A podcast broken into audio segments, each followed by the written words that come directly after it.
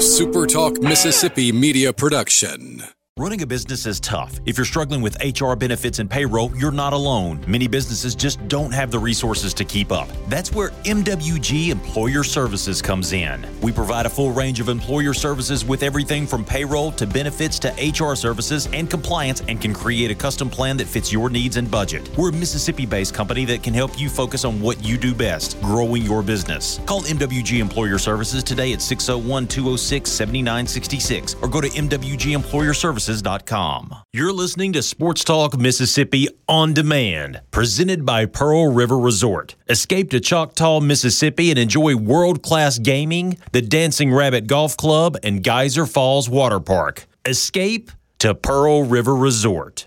To the junction, in the grove, and to the top. This, this is Sports Talk Mississippi. On your radio and in the game, right here on Super Talk Mississippi.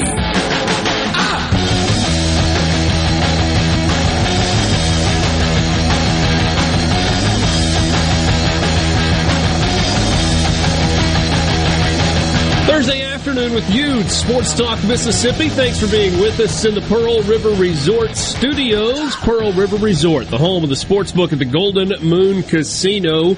Be a great place to uh, watch conference championship games on Sunday. All of those TVs, they all will be tuned to the game, unless there's like another game of some sort going on. Maybe a basketball game might have that on one of the auxiliary televisions, but uh, the focus will be on the AFC and the NFC championship games on Sunday at the sports book at the Golden Moon Casino. You can get in on the action. For more information, visit online pearlriverresort.com. Um, you can be a part of the conversation on the C Spire text line at 601-879-4395. Give your business the edge with gigabit fiber internet from C Spire Business, backed by world-class IT professionals who live where you do, which is right here in C Spire country. Check them out, cspire.com slash business. I have something important to talk about. I, uh, I fancy myself a bit of a connoisseur when it comes to fast food dessert, especially of the pie variety, you know, for a really for a really long time, McDonald's has kind of had the market cornered on apple pies. Uh, they're just just for a long time. I know. I think I know where you're going. I think I know where you're going. Well, I don't know if you do or not. Right, they made they made a change to the apple pie a few years ago, where instead of having kind of the solid top, it was more of like a, a home style apple pie. Where if you're watching on C Spire TV, it's like the uh, the basket weave top uh, uh, across it, latticed. Yeah, yeah, a lattice look across the top. Um, that wasn't my favorite change to the apple pie, but it, it's still edible. Still, still quite good, especially if it's warm and not overcooked. Yeah, sometimes they get overcooked and they're a little dry, and that's not good. It's got to be cooked just properly. They've got that mostly figured out. They were out of apple pies one day, and I tried the strawberry cream pie at McDonald's, which was which was quite good. Uh, mm. almost to the point, and, and it's got like a little like a little gap down the middle of it, so you can kind of see the strawberry and the cream, and yeah, you bite into it, it starts to kind of ooze out a little bit. Really good addition to the dessert menu. Kind of a limited time offering though, not something that they have 365 days a year at, um, at McDonald's. The the apple pie that they have at Krystal is good. It tends to be a little hotter than it should. It's like kind of a burn the roof of your mouth with the first bite when you do it. The problem with the apple pie from Krystal, it's also maybe the best part of it is it, it, it's absolutely coated in like cinnamon sugar to the point that when you take a bite, and then you look down into your lap, now you've got cinnamon sugar all over the place. so, close to the Krystal apple pie has been the Popeyes apple pie. Similar in that it's a, a, slightly thicker, crispier crust, but without the cinnamon sugar on the outside. It's good. But today, when I pulled through the drive through at Popeyes, I saw that there was a new pie option. And brother, New pie. brother, that was a game changer. The blueberry lemon cream pie at Popeyes. Whoo. Whoo. I am here to tell you two thumbs up, two thumbs way up. Hey, Dad, I, I got a message from a, a buddy of mine. Um, It was a week or so ago, and it came at like randomly. Let's see what time he sent it. It was at nine o'clock on a Wednesday night. This is a beautiful message. I just mentioned this in passing on the show one day. He said, "Man, I wish I had not heard you rave about how good the Heath Bar ice cream treat with brownie, caramel, chocolate, etc. from Dairy Queen was. I have had two in the last three days. They are incredible." I was like, "Sorry about it. They really are so good." And he told me that his mother put Heath bars in the freezer for uh, he and his, I guess, brothers and sisters as treats when he was a kid. Uh, he's like, you got to use some self control. So yeah, All right, you That's weren't all going where got. I I- thought. I just thought wanted you. to- I just I thought to you share had that. The the true king of fast food fried pies. I, I, I guess you haven't though. Jack's. Jack's fried strawberry cream or strawberry cheesecake pie. Mm, okay. Number one. We don't have a Jack's. Y'all have a Jack's in Oxford? No, we don't. Okay, yeah. If next time you're in a city with a Jack's, swing through and get you a pie. You, you'll you'll thank me later. Trying to think if there's any other fast food dessert option that I've tried. That, yeah, I've t- sometimes people will do like the little donut nuggets thing with it. Nah, it doesn't, it's not really. Nah. It's not really it. Nah. And yeah, Okay, we're months away from a peach milkshake being available to you. Yeah, those are those are good too. But again, they fan, need you're a smoothie straws. You, you need a smoothie straw Oh, when yeah. Chick Fil A rolls out the peach milkshake because the peach chunks get stuck in the normal milkshake it straw, up. and it's maddeningly frustrating. Borky is looking at me, going, "Richard, I know you're not the largest human being, but you sound like a fat slob." Hey, come on, right now." fatty. No, I'm, I'm kidding. Um, It's great that I'm not the one leading this discussion. Yeah, well, you know, it- just and- a bit of a public I'm just service. an auxiliary player. this isn't a virtuous thing because I eat like crap, just not in this way. Like I, I don't, I can't tell you the last time I've had a dessert from a fast food place. I, I can't tell you the last time. And again, that is not me being virtuous. It's just I. I, I have my bad calorie intake elsewhere. For example, I had a coffee this morning that had like on the cup like 650 calories on it. So that's kind of where I get my stuff. Is I'll get like um, like I got a uh, king cake flavored like coffee thing with a bunch of stuff in it, and I loved it. So See, I that's kind can't, of. I can't stand any kind of flavor in the coffee. Like I want black coffee. And I, see, I'll drink black coffee too. I don't discriminate. It's just sometimes I'm feeling like, uh, yeah, I feel like getting fancy and a little sweet. No, I, I, I don't, I don't judge people's coffee like orders because I have and enjoyed them all. You know, uh, from from every scale, from the as black as you can get it, all the way up to a bunch of cream and sugar and all the fancy stuff, and I, I will drink it all. I am, I am a coffee connoisseur now, all thanks to having a kid because I hated it before. Ah, there you go. There's only one way. Jason from Tupelo. Jason from Tupelo says, Richard, go down the road to Pontotoc. There's a Jack's there. Says, I am correct about the pie. Uh, here we get Good. a. I've had a couple of submissions of the Burger King Hershey chocolate pie. Is uh, is really good. I have to give that. Yeah, a go. it's like the, that's like the pies you get in the frozen food section. Oh, it comes in the like little actually triangle cardboard thing. Yeah, Yeah, it's actually a pie. It's not a fried pie. Yeah, the apple pie at Burger King was okay, but I mean, it was like you had to. There were little Now- perforated edges on the sides, and you had to peel the two of those and then fold it back and eat it with a fork. It was just, it was, it was a lot of trouble. Did I did I tell you we stopped for fried pies on the way home from St. Louis? You did. The original fried pie store in Sikeston, Missouri.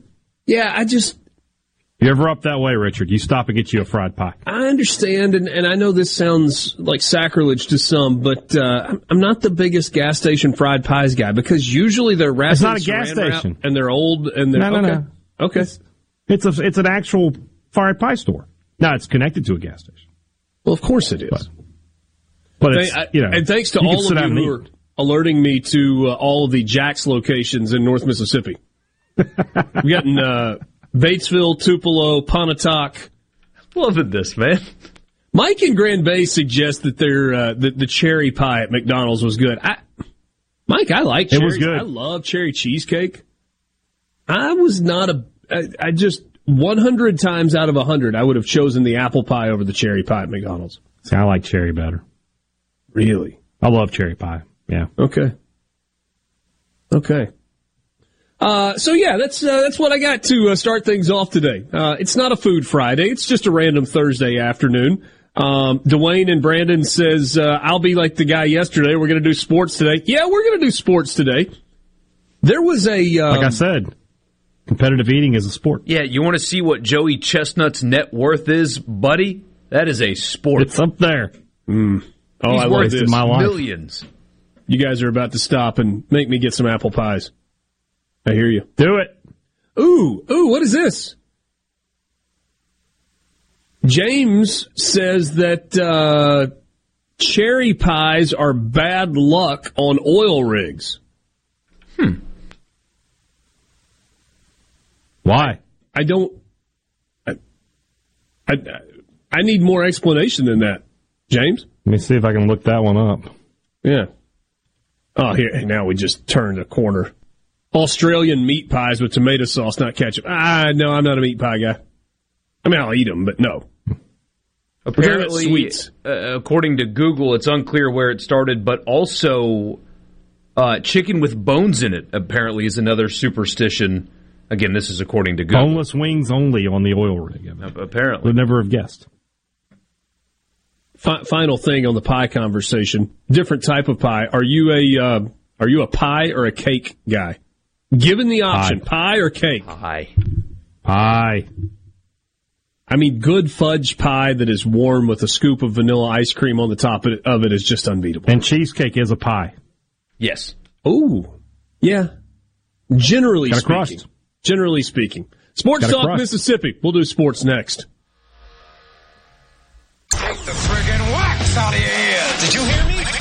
This is Sports Talk. Sports Talk. Mississippi. Woo! I say, sports fans. Now, here's more on Super Talk Mississippi.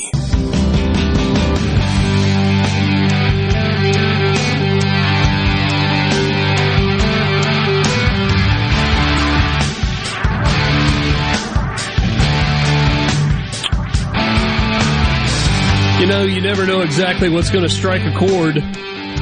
Apparently, we struck a chord right out of the gate. Sports Talk Everybody Mississippi. and If dessert doesn't strike a chord with people, then I don't want those people listening to us. I don't want to be friends with the people who dessert doesn't strike a chord with. Exactly. Yeah. Um. Let's see here. The next time you're passing through Grenada, stop at Spencer's for a milkshake. They have any kind you can think of. They even have big straws so that the fruit doesn't get stuck. Okay? That's how it should be. Spencer's in Grenada. Tried the bur- uh, the Dr Pepper shake at Whataburger. It's a killer shake, guys. Hard not to get one when I pass the Whataburger restaurants. I don't know that that would be very high on my list. Uh, strawberry cream cheese is very good. Yeah, it is. The best fried pies are at Tom's, right off of Highway 49 in Richland. I I drive by it all the time, and I've always wanted to stop. Never have. I guess I got to. Uh, here's another one. Tom's Fried Pies in Richland is amazing. That's from Dwayne and Brandon. Uh, somebody said that the, the cherries represent blood on the rig, and so it's bad luck. Fair enough. Ed in Oxford says, I'm literally leaving work now to go get a dessert. Don't tell. Hello, potential advertisers. Are you listening? We got somebody to leave work just by talking about fried pies. To go get a fried pie. That could be your business. Hey dad at supertalk.fm. You're stealing my gimmick. There's a lot of that that goes Hey. on around here. It's stolen. It's stolen right here. I just stole it. You- In broad daylight. D. Jones on the C Spire text line, not exactly fast food, but if you ever come to Biloxi, Le Bakery turnover and avocado boba tea. For real? Le Bakery. We will pay Le homage Bakery. to it. Uh, here's one. Ken in Ellisville, Subway cookies are great if they are not overcooked. I told him I detect If you get no them right out of the oven. text. Right out of the oven, fantastic. I don't know if, if there's. I guess they're still around. The Otis Spunkmeyer cookies when they were warm, warm were always good as well. yeah. I, Oh, yeah. How about this? Shoney's strawberry pie back in the old days. You know, Hey Dad gives it a thumbs up. I didn't love Very the good. crust. They looked so good on the menu, but I thought the uh, the actual dessert kind of under delivered. Now they were good, but the goat Shoney's dessert is the hot fudge cake. No doubt. I mean, there's no question. No doubt. Cou- couple of others, and then we'll move on. Mike says, I prefer pie to cake, but I prefer cobbler over pie. Cobbler is good. Cobbler is good. Um, Mrs. Fields cookies are hot garbage. Those are the ones that come prepackaged, right? Yeah, we don't want those. Tim and Jackson, y'all are killing me, says the fat guy on a low carb diet. Oh, I know, I, I know what I was going to mention. I, I saw this one a second ago and then lost it. Somebody said that they would have to go with the um, strawberry upside or the uh, pineapple upside down cake, which made me think about yesterday. Jane and I went to lunch, and uh, sitting on the counter at the uh, the lunch spot we went to was a big cake. It had cream cheese icing on the top. I was like, "What kind of cake you got there?" Said it's uh, pineapple cake. Came from West Side in New Albany. I thought It's that not an upside down cake, just a pineapple cake. It was a pineapple cake. So think about Okay. the cakes that West Side Bakery does in New Albany. If you're not familiar with those, same same type they do at Nukes. Nukes used to get their pies from West Side or cakes from West Side, and they started making them on their own. I thought that I had tried all of the cakes that West Side had to make. Strawberry cake, absolutely fantastic. Caramel cake, spectacular. The um, uh, the the red velvet cake, really really good. The chocolate on chocolate, if that's your thing, chocolate on chocolate's good. I had not had the pineapple cake. The first bite, I wasn't sure. I was like, hmm. Kind of got different flavor going on there. And then I basically licked the plate. I didn't literally lick the plate, but I had just enough icing at the end to put a little bit of icing kind of through the grooves in the fork and then drag the fork across the plate to get the random crumbs Yes. and get that last bite. So yes, yes, I am, I am on board with the pineapple cake from West Side. Okay. okay. Best cake in town in Starkville, Spotlight Cafe. I'm now I'm done. Somebody else said that as well. Very good. I did. All right. It was me. Oh, was that you that, uh, I got you. Yeah, I was replying to Chase. Yeah. There you go. Uh, Sports Talk Mississippi with you. Glad to be with you in the Pearl River Resort studio. Uh, Chase in Columbus says cakes versus pie. Now, this is the Sports Talk Show debate that I am on board with on a Thursday. We could do a Mount Rushmore of pies. I think Richard might actually get on board with that. Maybe. No, I, Maybe. I still pride myself on our summer content No never featuring a Mount Rushmore. So we got to pick some other monument. Yes. Yes. Never in the history of Sports Talk Mississippi have we done a Mount Rushmore. Uh, KJ Wright is going to join us this afternoon. Former Mississippi State Bulldog, former star in the NFL. KJ Wright will uh, be on the radio with us on the Farm Bureau guest line a little bit later on and hoping to get a conversation in with Ryan Brown this afternoon. Yeah, the only hangup is uh, I don't know if he wants me telling his secrets, but he's getting uh, the security system either installed or, or maintenance or whatever. And they gave him a four hour window. We'll come at some point in this window. Yeah. And he said, "Of course, the times you gave me are going to be when they show up." So that that's that's the only hang up there. But it's literally four to eight o'clock at night. We'll be there at some point. You know, you, you don't have kids, you don't have a wife, you don't have a job. Just we'll be there in this four hour window. I'm Going to pay you in a window too. Yeah. Between the 17th and the and September. Yeah. Basketball last night in Tuscaloosa. That was a uh, that was an interesting basketball game, and and I, I, like genuinely, I watched almost the entire game last night. And hey, Dad, I have I've pushed back a little bit, a little bit on you when you have suggested that yeah, This team's worth continuing to watch. Maybe seeing some signs of improvement. Schedule's been really difficult. All those things are true. And yet, you are what your record says you are, and the record for Mississippi State in the SEC is one and seven. That's the bottom line. That looked to me last night like a basketball team that is going to win some games in the second half of the SEC play. Mm-hmm. Mississippi State made some shots last night. They didn't light the world on fire. They had some scoring droughts that were mixed in. Some of the things that Richard Williams told us to look for yesterday absolutely came to fruition. But Alabama didn't make shots the way they do a lot of the time. If you took Hey Dad's advice and you were on the under, you were a winner once again. Once again, you uh, you were able to cash a check at the window. So,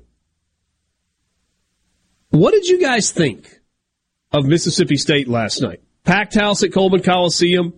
A, that has turned into a tough place to play, primarily because of the team that Alabama is putting on the floor. Credit to Alabama, undefeated in league play, number two in the country, found a way to get it done. Right? They uh, they were down double digits for a pretty significant part of the game. Every time it looked like Alabama, especially late first half, early second half, every time it looked like they were putting together a run, Mississippi State would make a play. They would either make a shot, they would come up with a steal to, to kind of slow things down a little bit. Mississippi State did everything last night except win that basketball game. What did you guys think watching it? I thought that State played well enough to beat all but about maybe five teams in the country last night. You know, they, they wouldn't have beaten anybody in the top five. Everybody else, they could have they could have taken that game against. Um, obviously, you know, you, you, talk about making shots. State shot 46% for the game. I mean, yep. without looking, that's probably the best they've shot in SEC play this year. But the difference was they shot over 50% in the first half and under 40% in the second half. And they, they went through that dry spell. They were one of 10 at one point, And that, uh, that's when Alabama was able to get back into the lead and get, get the momentum and sort of go from there. But I will say this, and I, and I really believe it, that if State can play that kind of game Saturday against TCU, they're going to walk off the court with a win. I really believe that. And and if they can do that, I look, their net today is 59. It actually went up from from losing that game to Alabama. Um, if they beat the number uh, TCU, I think is 11th net. If they win that game, they're going to be low 50s, high 40s. They're going to be right back in the mix, and then it's just going to be a question of can they find the wins to, to right now they're, they're, they're, on the bubble by their fingernails. They're, they're about to fall off, but they can get back into that discussion with some wins. And, and when you say bubble, they are in the barely hanging on to the yeah. teams. The, the third group of four out, maybe. Yeah, I mean it's it's teams under consideration. That is the that's the category right, that right. Joe Lunardi uses, and they are at the back end of teams under consideration. Probably going to have to get to nine and nine in the league. Probably. We'll talk more about it next. Sports Talk Mississippi.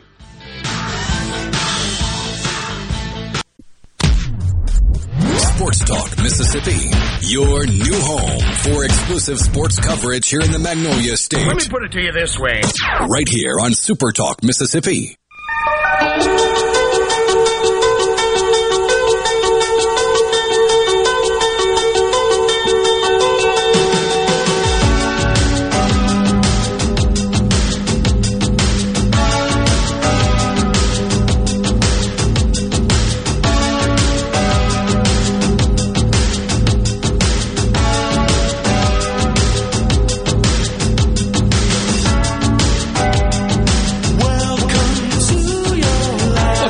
Sports Talk Mississippi with you, streaming at supertalk.fm and supertalk TV. I got a message on Twitter last night. It was a uh, Mississippi State fan that I think was not um, entirely pleased with the officiating last night. He says, Richard Cross, make shots, win games, you say, but what if you make shots and Alabama's refs screw you? What do you do then?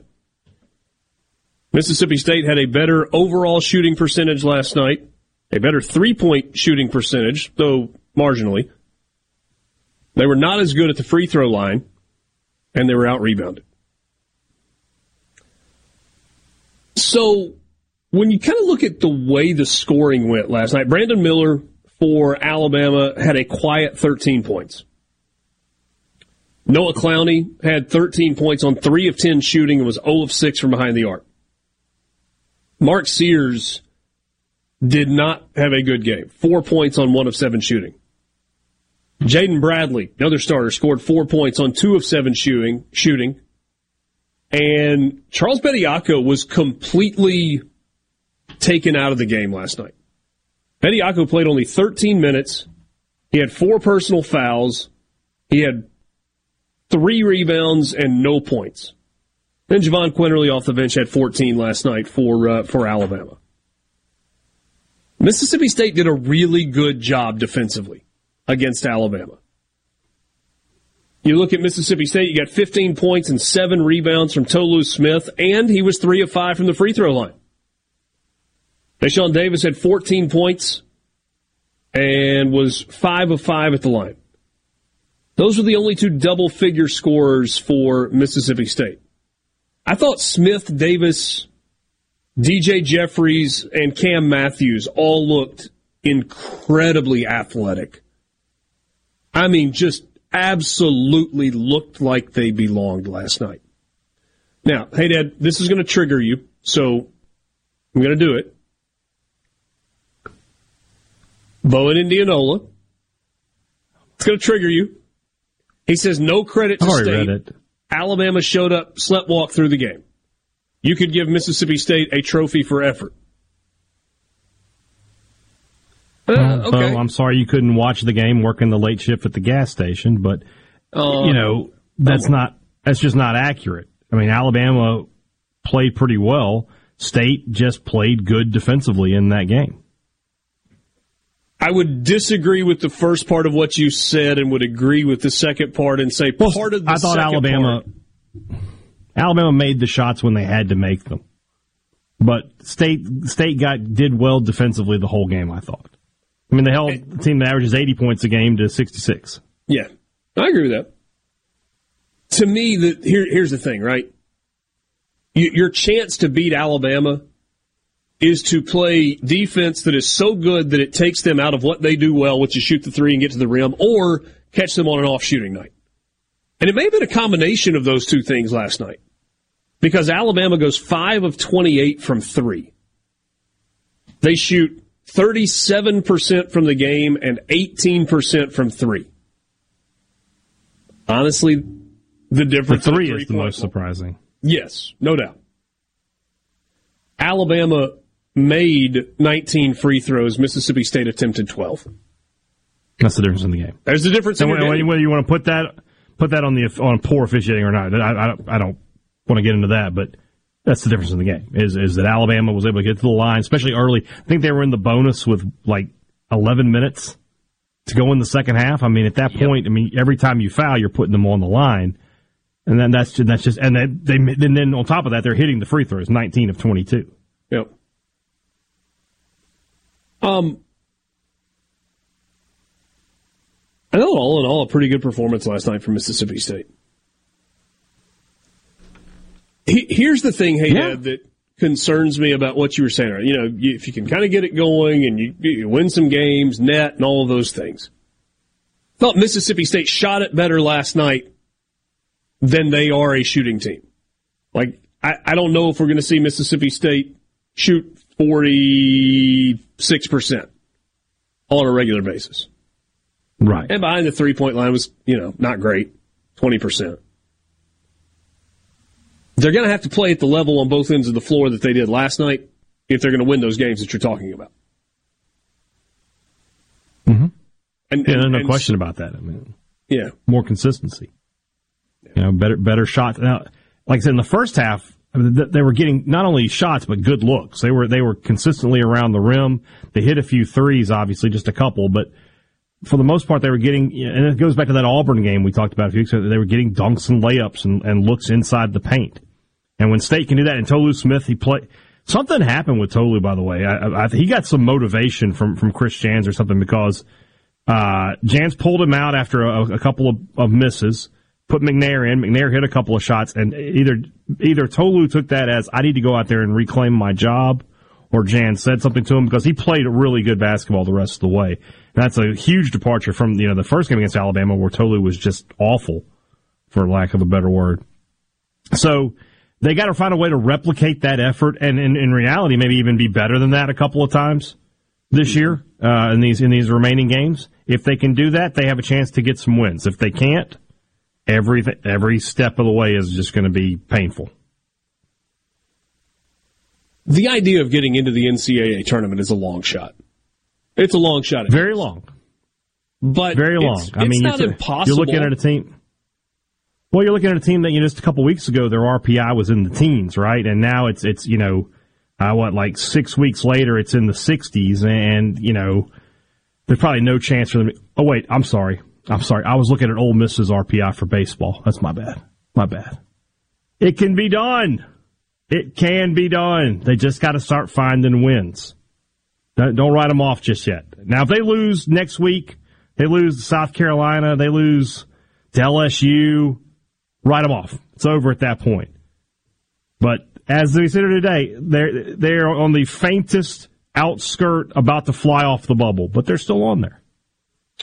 Jason says State has played number two Alabama close twice now. It's not an accident. This team isn't far off, and anyone who can't see that either doesn't know what they're watching or they just want to hear themselves whine.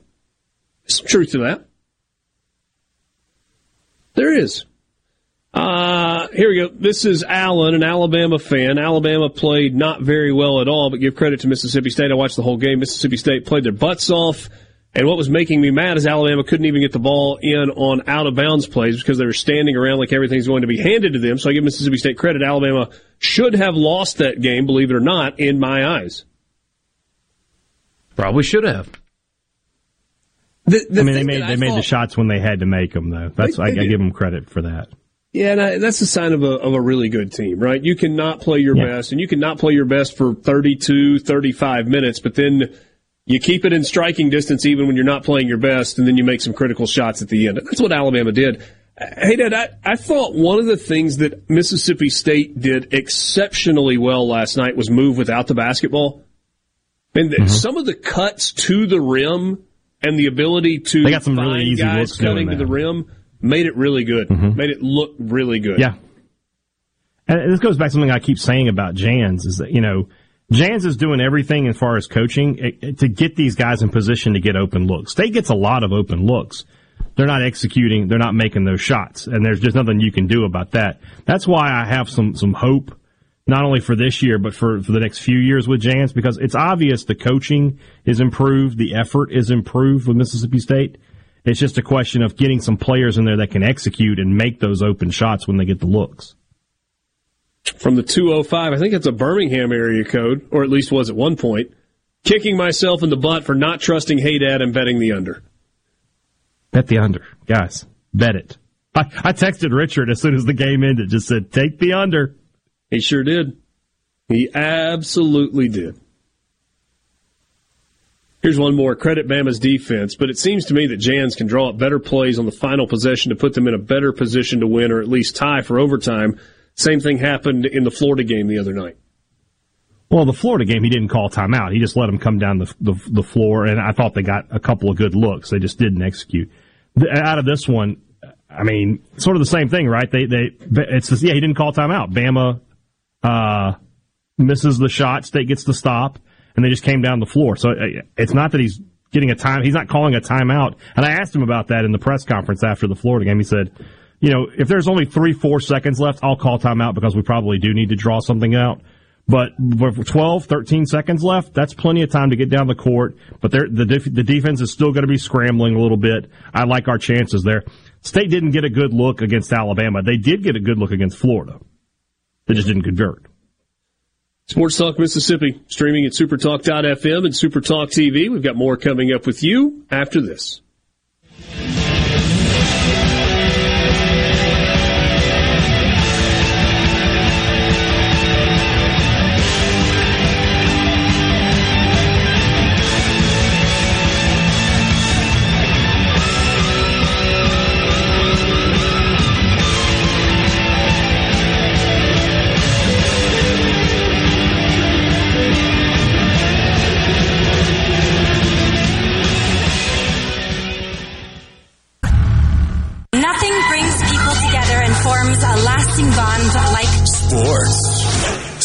Talk Mississippi. Covering your favorite teams like no one else. On the Supertalk app, supertalk.fm, and on your local Supertalk Mississippi radio station. Oh, you're gonna take me home tonight. Oh, down beside that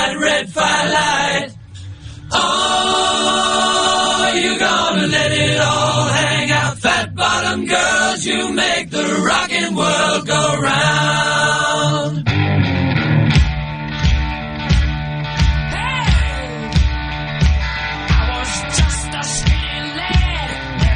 Welcome again, Sports Talk Mississippi. Thanks for being with us on this Thursday afternoon. So the Mississippi State Alabama game was one of four last night in the SEC. If you were wagering, you made your money betting the favorites in the early games and the underdog in the late games. If you happen to flip that around, or maybe you didn't participate in both sides of the evening, well, you uh, you, you went to sleep disappointed last night. In the two early games, Tennessee by 29 over Georgia, 70 to 41, and Florida by 21 over South Carolina, 81 to 60. In late games, we talked about Mississippi State and Alabama. Anybody have uh, Texas A&M up 15 at the half at Auburn? That's what you had really well. last night. It was 45 to 30 at the half, and Texas A&M won 79-63. Auburn was undefeated at home. They had one SEC loss prior to the game. I'm actually interested. I've got the Texas A&M Vanderbilt game uh, on Saturday, and I'm really interested to see this A&M team in person. Because if you go back to the beginning of the year, they had back-to-back losses to Murray State and Colorado in non-conference play. They lost to Boise State. They lost to Memphis, and they lost to Wofford. Their only loss since that game against Wofford is to Kentucky on the road last week. And they just had their most impressive win of the season on the road against Auburn last night. This is a Texas A&M team that in terms of the resume feels a lot like Texas A&M that did last year. And yet Texas A&M, you may remember, was really frustrated they didn't get in the NCAA tournament because of the way they finished. But to some degree, the, the entire season counts. It does feel like that A&M has kind of shifted it into gear a little faster this year than they did a year ago. Only one loss in league play.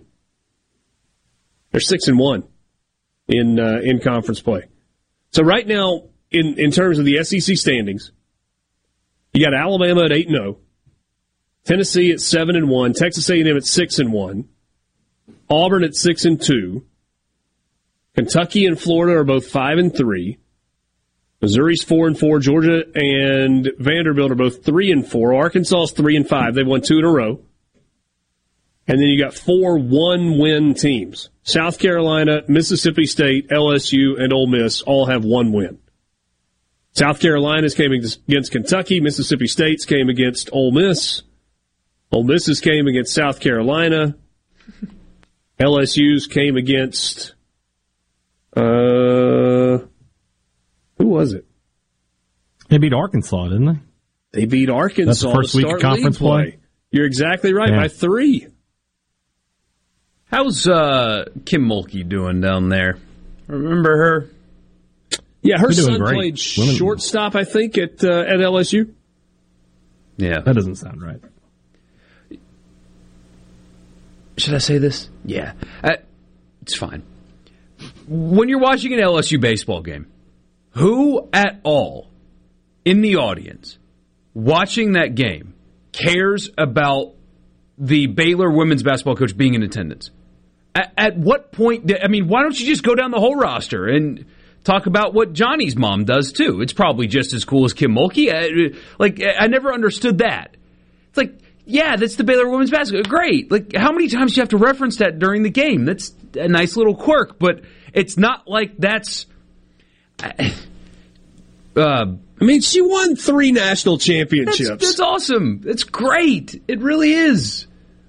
But I mean, that's a long time ago, Borky. You're still angry about this. I'm not angry. It's just every time they showed her five times a game. It's like, okay, I get it. Kim Mulkey's there. That's awesome. Who, who was it that brought her up this year to this conversation? Was it, hey, Dad, was it you that asked how Kim Mulkey's doing, or was that Borky?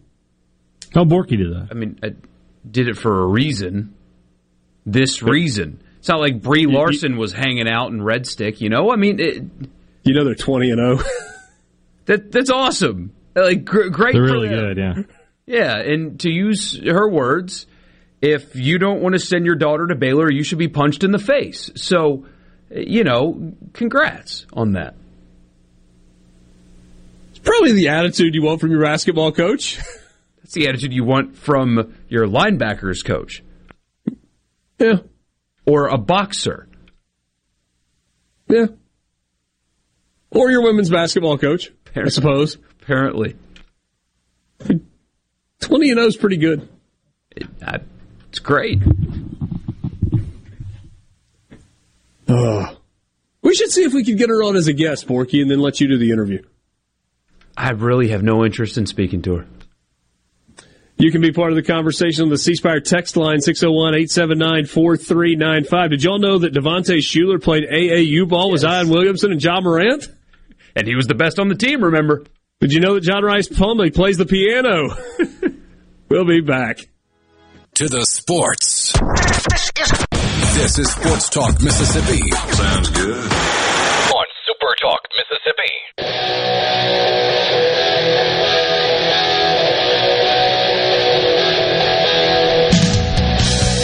Welcome back. Four o'clock hour, Sports Talk Mississippi, streaming at supertalk.fm and Supertalk TV, coming to you from the Pearl River Resort Studios. Thanks as always for being with us. Let's begin this four o'clock hour on the Farm Bureau guest line. Check out favorites.com and go with the home team, Mississippi Farm Bureau. On your radio right now, former Mississippi State legend, former Seattle Seahawk legend, KJ Wright and we got a lot to get to with KJ Wright, a man who played in a couple of Super Bowls. He's got a Super Bowl ring, but I have a really important question, KJ, as we start this. I'm mm-hmm. curious, did you ever get those heated floors and that heated toilet seat that you wanted? Uh, I think you watched my House Hunters episode. Absolutely, KJ Wright, big ballin' in Seattle, House Hunters on HGTV. He settled for the house that didn't have the heated toilet seat. Hey, to this day, every time I get out the shower, my feet are freezing, and when I use the bathroom, I'm cold. I do not have those heated floors nor heated toilet seats. It's um, it's, it's a shame that I didn't get that done. But I plan on in my next house is mandatory. When I move into my next house, it is mandatory that I have that done. KJ, you know NFL contracts are public. I think you can afford heated floors in the next house if you want to do that. yeah, and I invested wisely. I saved my money. I, I have the funds it's just a matter of getting it done. I'm cheap at I'm cheap at heart. You know, I'm I'm really a frugal young young man, and so but I got to invest in in um into my bathroom next next time I get a house. There you go. I, I, don't think you'll regret that when it's all said and done. Hey man, we really appreciate you spending a few minutes with us. Uh, let's talk briefly uh, about your journey. Uh, a, a, Mississippi kid growing up from uh, from DeSoto County and Olive Branch, and you go to Mississippi State. You have a great career there. You have the career in the NFL, and, and I love the way that mm-hmm. it ended last year, where you're able to go back home to Seattle. You sign that one day contract, and you get to retire a Seattle Seahawk. Could you have ever imagined any of this? Oh, not at all. It, it's funny you asked it because this year, uh, well, last year I took my dad to Alaska and we went on a fishing trip and we just sitting there, just hanging out. And I was like, Dad, could you ever imagine that when I was in high school that I would have these type of accomplishments and have this type of impact on people? And my dad said, who's been with me every step of the way, he said, I could have never imagined this. I mean, you just look at what I did in high school, you know, three, four, you know, all state graduate from Mississippi State, go to Pro Bowls, go to Super Bowl, Seahawks Man of the Year. Steve, there's just so many things that I accomplished, man, and um, it's just a testament to my family, just a testament to myself staying focused in high school and college and overcoming injuries and um, just staying the course, man. And so I'm just truly thankful for everything that I accomplished in my NFL and college career. And um, this next phase, as I'm retiring, is going to be even more special as I do more great things in, in the world. And so I'm just truly thankful and blessed. I'm really just getting started. KJ, you, you said something in there that stood out to me. I mean, you got a Super Bowl ring, you played in a couple of them, you had an unbelievable career, but but you mentioned in in what you were saying there, Seahawks Man of the Year. People know about the Walter Payton Man of the Year award, and I'm not sure that that maybe the the regular fan realizes how big a deal that is. In terms of your accomplishments, being named Seahawks Man of the Year, is, is that is that kind of toward the top?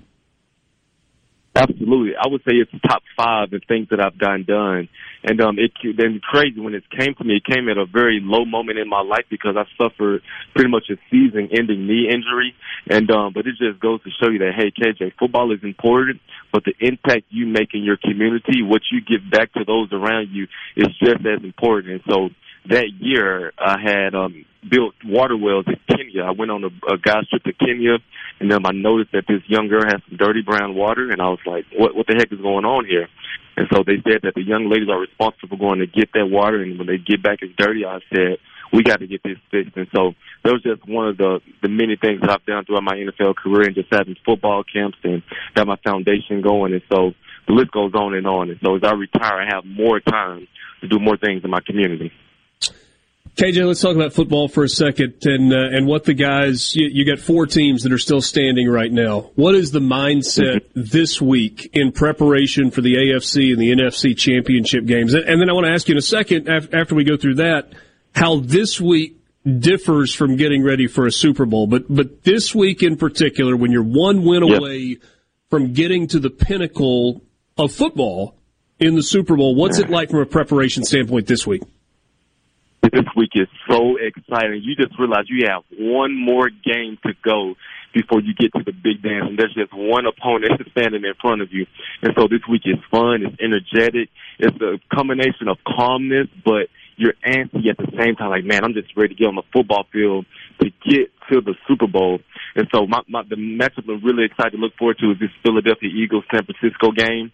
I mean, this is going to be, this is my Super Bowl. I believe this game is going to be phenomenal. You have two really great defenses, two really exciting offenses, um, a young quarterback in Brock Purdy, a vet in Jalen Hurts. This is going to be so fun and exciting to watch. But I tell you, man, to be in this moment twice in my NFL career, it's kind of, it's kind I would say it's better than the Super Bowl, but it's right up there as far as the intensity goes. Help us understand how impressed we should be with what Brock Purdy has done. He wasn't even the backup, right? He was a rookie who was the third string quarterback. It was yeah. Trey Lance's team. And then it was Jimmy Garoppolo's team. And then he comes in and he's just steady and doesn't make mistakes and now has yep. San Francisco in this position. How impressed should we be with that? I mean, here, I'll say this about Brock Purdy. What he has going on for him is that his surrounding cast is phenomenal. I believe it starts with Kyle Shanahan, the, the play caller. When you look at what he's asking of Brock Purdy, he is not asking him to do much. We're going to run this football. We're going to give you about 40 runs a game. And uh, what we're going to do is when we do run this ball, I'm going to draw up some guys that are wide open. You just deliver the ball to him. And so he's not asking Brock Purdy to do too much. Then on the other side of the ball, he has a great defense. We're going to keep this score low. We're going to create turnovers. We're going to give you more opportunities. And so he is doing a phenomenal job. But to say that, you know, you know, compare him to the next best thing. Nah, we need to see a complete season of him to say, hey, Brock Purdy is a really good quarterback and Brock Purdy has arrived. And so he is executing the offense at a high level. But when you have Deebo Samuel, Christian McCaffrey, George Kittle, you know, it, it, they make life easy for you. How does this San Francisco defense compare to the Legion of Boom? Ooh, man, I, I seen these guys when they came up to Seattle up close and personal, and um, I don't like comparing people to my Legion of Boom guys. We I'm sure you don't. But, but but but I'm telling you, these guys they're they're close. They're really close. And I believe if they get a Super Bowl, they will be in that conversation because I watched these guys obviously up front, led by Nick Bosa. He's defensive player of the year. He's just a human wrecking ball. The way he defends the run, get after the quarterback. But my favorite guys is Fred Warner and Dre Greenlaw. Just watching them play the linebacker position. Anytime you gain two or three yards on these guys, they're pissed off and they're mad that you even got that much. And so I just love what I see out of these guys. DeMeco Ryan should be a head coach next year. And so these guys are fast, they're physical, they create turnovers, and they score on defense. I want to ask you about another linebacker in the NFL. Your see, your your career's only overlapped by a year. Patrick Willis uh, did not play the game nearly as long as as some people do. Didn't play it as long as you did. He is a Hall of Fame candidate. Is Patrick Willis a Hall of Famer? Absolutely, first ballot. You, you Really? believe. You go back to his Ole Miss days. Um, number forty nine ran that big block on his hand when he had broke his hand, and just um, the just a bona fide playmaker. He he recreated that position, like six four, two hundred and fifty pounds, runs faster than a deer, runs downhill, makes plays all over the field. And so one of my favorite guys to watch. I went each and every off season and I studied number 52 for the San Francisco 49ers. He's just someone that I always admired. You know, played in the SEC, grew up in, in Tennessee, and just a guy that um, when you want to learn how to play linebacker, these guys top 10 that you should watch when it comes to watching film on them. Phenomenal I know- player. I, I know you gravitated to that NFC game, and I get it, but take me to Arrowhead for a second. People are calling it Burrowhead because Joe Burrow hasn't lost there. You've got the young guy, so much swagger. You got Patrick Mahomes, maybe the most dynamic player in the league. What do you see when you look at that AFC title game? And this this match is going to be fun as well. Anytime you go into Arrowhead, it's going to be a battle. I mean, those fans are passionate. It's loud. It's always packed. And uh, facing Patrick Mahomes is not easy. When I could, when I look at that offense, I played obviously plenty of offenses. This offense was the hardest to stop because they don't run traditional football. It's essentially kind of like backyard football. They just draw up stuff, and you're like, what the heck was that? And so I look at Patrick Mahomes in this matchup. I don't really like him that much because his ankle. I know that they say he's a full participant in practice, but we all know that a high ankle, high ankle sprain, you're going to struggle a little bit. And so when he makes most of his plays, it's usually scrambling. Um, you know, when he gets out of the pocket, make throws downfield. And so, um, just Joe Burrow, man, he's just a really special guy. Um, having a phenomenal season. It's kind of going under the radar. So, talk about him for being Offensive Player of the Year or MVP. And so, I got the Bengals in this game. I know it's going to be hard, but Joe Burrow, Ja'Marr Chase, I believe they're going to get it done. All right, so the Super Bowl matchup is what? Bengals against who's getting it done in the NFC? I got the Eagles. I, I, Okay. got, I got Philly. They're, they're they're making it look really easy. You know, leading the league with 70 sacks. Um, they've only lost three games, and two of those games, Jalen Hurts was injured. And Right. so, um, I, I like the Niners, but I believe that Brock Purdy, his, his rookiness is going to have an effect this game. And so, give me the Eagles versus the um the Bengals, and call me next week when we uh to see who go, who gonna win the Super Bowl. All right, we're going to hold you to it. I've enjoyed this conversation as much as any interview- interview we've done in a long time. KJ, thanks so much for your time. Have a great weekend. No doubt. Thank you. That's KJ Wright on the Farm Bureau guest line.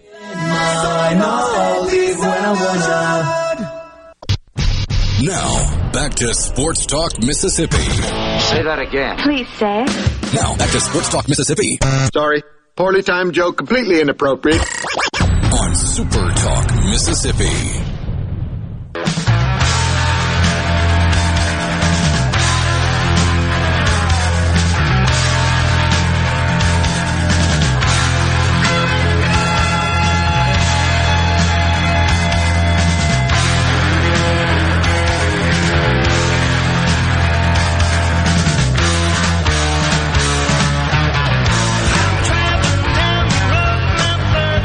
A tip of the cap to Michael Borky. That was all his doing on the KJ Wright interview.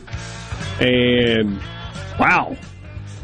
Yeah, sometimes you're like one question in and you're like, oh, wow, this guy's good.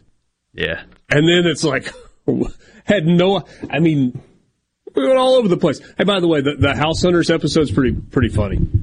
You know, it's one of the deal where they look at three houses and they debate and decide and then they go to commercial break and they ultimately come back and they, they pick the house. But the, the line at the end where he's like, I guess I'll get over not having heated floors and heated toilet seats. so that was great. I loved uh, the word rookiness also. Brock Purdy's Yes, I did like is gonna, word. Going to be his downfall. See, here's your here's your uh, your text message of the day right now. I'm going to read it to you verbatim. C Spire text line. Really, Richard? You got an All SEC Mississippi State linebacker on your show, your show, and you ask him about an Ole Miss player. So I expect next time you have AJ Brown on your show, talk about Mississippi State players. You're such a homer. Uh, uh, okay, whatever. But honestly, I thought that might have been the best question that I asked him, and his response was better than I ever would have imagined. I was genuinely curious because he was talking about the San Francisco 49ers and he played in the same division with him and there was an overlap in his career. What one linebacker who played at a really high level in the NFL thought about another linebacker from the NFL that he played against at the same time? Did, did you hear it? I was a little surprised, honestly, by his reaction. I thought he would say, yeah, probably. He was like, absolutely first ballot Hall of Famer. Game recognizes game. Yeah, it does. Yeah. So it's as simple as that, you know. And, and, and you the know best what? players don't hold any ill will. Yeah. If we had DJ Jones on defensive lineman that played at Ole Miss that's in the NFL, I would ask him about Fletcher Cox, Chris Jones. I absolutely would. Because it's relevant. But I'm a homer. It's fine. Um, man, that was a fun conversation. Yeah. Good job, Michael. And good job, Richard. Good interview. You want to be part of the nothing. conversation? You can uh, and listened. you can join us on the C Spire text line at 601-879-4395. C Spire has got great deals and you can find out all about them on their website at cspire.com. You can always find a great deal if you're activating a new line or upgrading your service. Get the best devices, the newest devices, the hottest devices right here in Mississippi from C Spire. Let's uh let's stick with the NFL conversation for a few more minutes. So you heard what KJ Wright said. What, what, what was the word? The rookiness? The rookiness. I like it. Rookivity. Um, do you buy into that? Not that the stage is too big, but just like there's a level of experience that doesn't exist, and you got to go on the road. He's right, man. Philadelphia, they made it look easy last week against the Giants.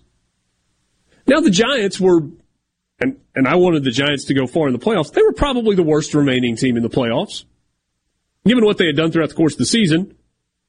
And San Francisco is maybe the best remaining team in the playoffs. Philly's been really good though, really really good. We'll make picks later in the week. Have you guys got a lean in this game? I'm leaning with The KJ. Eagles. Yeah. This, uh, the rookiness. I mean, there is going to be something about playing in, in an absolutely hostile. I mean, there's hostile environments, and then you're going to Philadelphia. There, there, there's a, there's a different level of that. It's a difference between going to Mississippi State Ole Miss versus going to LSU. And there's there's a level to it, and that's going to be tough. The Philadelphia defense is hot right now, and their, their defense is built around rushing the passer. That's what they do best. So they're going to put a lot of pressure on Purdy. I feel like he's going to make a mistake, and that's when Darius Slay can pounce. Just, just, I, I just don't feel good about the 49ers' chances in, in that environment. Come down to the 49ers running game and not putting pressure on Brock Purdy to have to make plays? If Right. you got to put the ball in They his hands, you're in McCaffrey. trouble. I mean, it, Yeah. you, know, you know, people do the thing where, well, I, I always rag on him, but I love him to death. Peter Burns about how the college atmospheres are tougher than the NFL. It, it, uh, in week two, maybe most places, like, you know, Bank of America Stadium in Charlotte is not a a hornet's nest, right? No. Uh, but It's not. but, but either is whatever you call Missouri Stadium on a Saturday at 11 a.m. You know, so it's it's kind of Faurot Field. Furrow Field, sure, You don't just walk into Faurot Field on week two. but that's gonna be deafening. Every snap, every fan, deafening for every single minute of that game, unless the game has been decided before the clock hits zero. It's it's different, and Purdy played in some road games and stuff, but when it's stakes that he's never played in before, in an atmosphere like that, where every communication is going to have to be signed, you can't. He won't be able to verbally communicate anything really on Sunday. It's different. Nice weather, by the way. Fifty degree, mid fifties. For uh, as as your high in Philly. Just looked it up on Sunday. Really? Yeah. Okay. Disappointing. You know, I, I, I somewhat agree with Peter, but there's also a difference in a college crowd and an NFL crowd in the makeup. Right? There is, there is a significant part of your college crowd that is, especially in the SEC, that's going to a football game because it's an event. Right? Their fraternity's going, their sorority's going, they got a date, it's homecoming, it's their alma mater, their husband cares about it, their wife cares about it, their kids want to go. You know, uh, when you talk about an NFL stadium, for the most part, those fans are really, really invested. Yeah. It's, it's different. There's no student section, and there's also no big wealthy donors that are, are wearing their, you know, I've got a collared shirt on right now. I'm not making fun. It's just the the collared shirt, you know, quarter zip wearing people in their khaki pants that that don't make noise every second uh, of every game. Nobody's leaving at halftime of an NFL game to get back to the house to start, you know, partying. If you're the party's in the stadium yeah. at the NFL, you, are you're, you're there for the four for four quarters. Yeah, and when you look at these two sites, Philadelphia and Kansas City, yeah. the most college like atmospheres you've got in the NFL, yeah. probably. I mean, outside of Green one's Bay. like LSU, and the other one is is like the dome is like yeah. That. I'm trying to think. Yeah, but, that, but that's like LSU too. Yeah. I think Philadelphia is like LSU, and, and Kansas City is kind of like maybe like a, a, a, Georgia or an Alabama. It's not, not not as big a stadium, but like those fans expect to win, kind of thing, and you can sort of feel Kansas it when you walk City's in. like Knoxville or the Swamp when they're good. Yeah, the Swamp is you know, when they're good. Yeah, that's a good example. Yeah, it, it, this isn't an insult either. It's just it's the truth. The NFL crowds are are more blue collar. They're they're more yeah. invested in the outcome of the game. I, I, forget who it was. It was a former Steeler talking about their fans and like how much their fans meant to them. He said he was comparing it to college. I would love to remember who this player was, but he said the college people. He's like they're not spending every dollar to go to the game. He said some people are, but every person, and of course this is an exaggeration, but he was like every person at Heinz Field saved up just enough so they could buy tickets to go to Steelers games that what we do on the field is their life. It is their only hobby. It is what they do. It is what they care about. They work their you know what's off all day long, and then they show up to the stadium on Sunday. It's it's a different kind of crowd. Now, of course, there's wealthy people that go to NFL games too, and there's blue collar people that go to college games, but there's a higher concentration of them. What does that mean? It means you're more apt to get every person emotionally, verbally invested in the environment. I've been to bad NFL environments and I've been to insane ones. Just like college. Yeah. It's going to be good. What about the Bengals Chiefs? I mean, the, the, the line for this game has been a yo yo. Kansas City was, what, opened as a one and a half point favorite? Or maybe it opened as pick 'em and then Kansas City was favored, and then it went the other way to Cincinnati with the unknown about Patrick Mahomes' health. And then when he had his press conference yesterday and looked spry and young and excited, all of a sudden it yo-yoed back the other way. Kansas City right now, one point favorite in this game.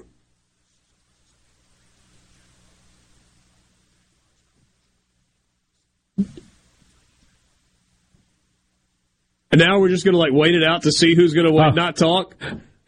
Okay. I, I, thought the, I thought the segment was over. More thoughts uh, on that when we come back.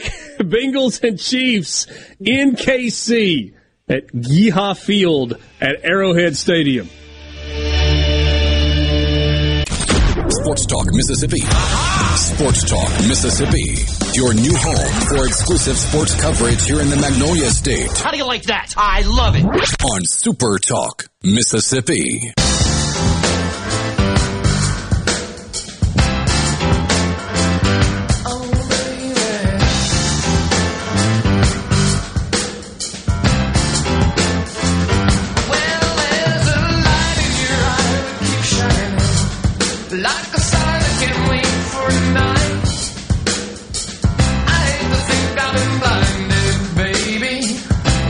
Welcome again, Sports Talk Mississippi. Thanks for being with us. You want to be a part of the conversation? You can join us on the C Spire text line. Sports Talk Mississippi brought to you in part by Genteel Apparel.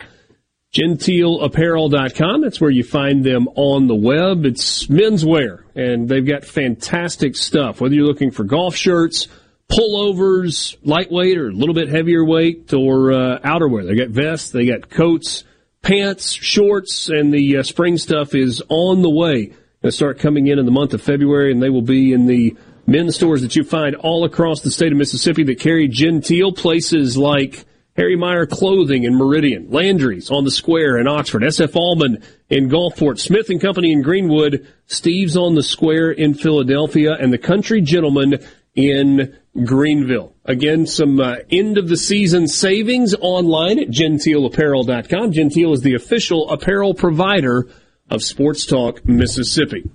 So, I mentioned it before the break the line in Cincinnati, Kansas City, the Bengals, the Chiefs, is yo-yoed. Came out as a pick 'em, went in the direction of the Bengals, has now gone back in the direction of the Chiefs, but still only about three points worth of movement in either direction. Currently, Kansas City a one point favorite with a total of 47 in the game. Borky, we got the uh, the news that uh, Patrick Mahomes feels great I don't know if he really feels great. He may not, but he looked like he does. So paint that scene for us for yesterday. So everybody was waiting for the practice report to come out because in the NFL you can't embellish. now Brady kind of did with the Patriots, but technically it is very much against the rules to embellish injury. You get exactly what the injury is, what part of the body, and all that, and a designation. Um, didn't participate, limited participation, or full participation in practice. You get those every day of practice as well as their status for the game. So people are wanting to see when the Chiefs had a full practice, what did Patrick Mahomes do? Comes out that he was a full participant. You cannot lie on those things. This is not college. You can't lie. You have got to be honest on those. There are checks and balances in place to make sure you don't lie. So he fully participated in practice, then met with the media and when he was done with his press conference, got up out of the table and walked out of the room, nothing around his ankles, just wearing tennis shoes, all good, and very casually just got up and walked right out of the room as if there was nothing wrong. Now, I'm sure there there is to some degree. It's a high ankle sprain; those don't go away in a couple days. But he looked nimble on his feet, and he hasn't missed practice in any way. Patrick Mahomes earlier today said I thought I had a good day yesterday. Overall, probably better than I expected, being able to go out there and throw the football and get in the work I needed to get in. He also said, I feel like I can still do a lot of things, but we'll see as we get closer and closer. We'll see during the game. You can't fully do exactly what it's going to be like in those moments in the game. All I can do is prepare myself the best way possible. And then when we get in the game, you hope adrenaline takes over and you can make those throws when you need to. Hmm. Mahomes communicates with Andy Reid and the offensive coaches about which plays from the game plan that he favors. Said that process this week would be more important. Obviously, this week it's going to be a little bit different. I'll give them a feel for how I feel about each and every play. If it's a play I think we can utilize or if it's a play that might not put me in the best position, I'll let them know that. You do that every week, but obviously this week it's a little more important to let them know what I'm comfortable with. I mean, take what you want to about him wearing tennis shoes and no ankle brace and no visible limp and all of those things. I think what he says there, he's not trying to convince you that he's 100%. But if you do just a little bit of reading between the lines there, unless he's trying to present something that's not true, which you can do in a press conference setting. It's that yeah. injury report where it's got to be straight. In a press conference setting, you can you can leave some doubt.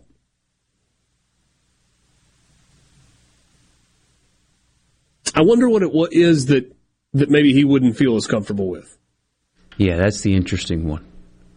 I mean, there there was that and the camera work in these playoff games is unbelievable. They have what hundred cameras all around the field, and they get every angle you can think of. But there was the one in the second half where they do that little that little quick throw where he just takes a snap and does not move his legs and just throws it out to a receiver that's got soft coverage in front of him. And it's basically like a running play. It's five, six yards, misses tackle, maybe get a first down. But he catches the snap and doesn't move his base, just throws the football.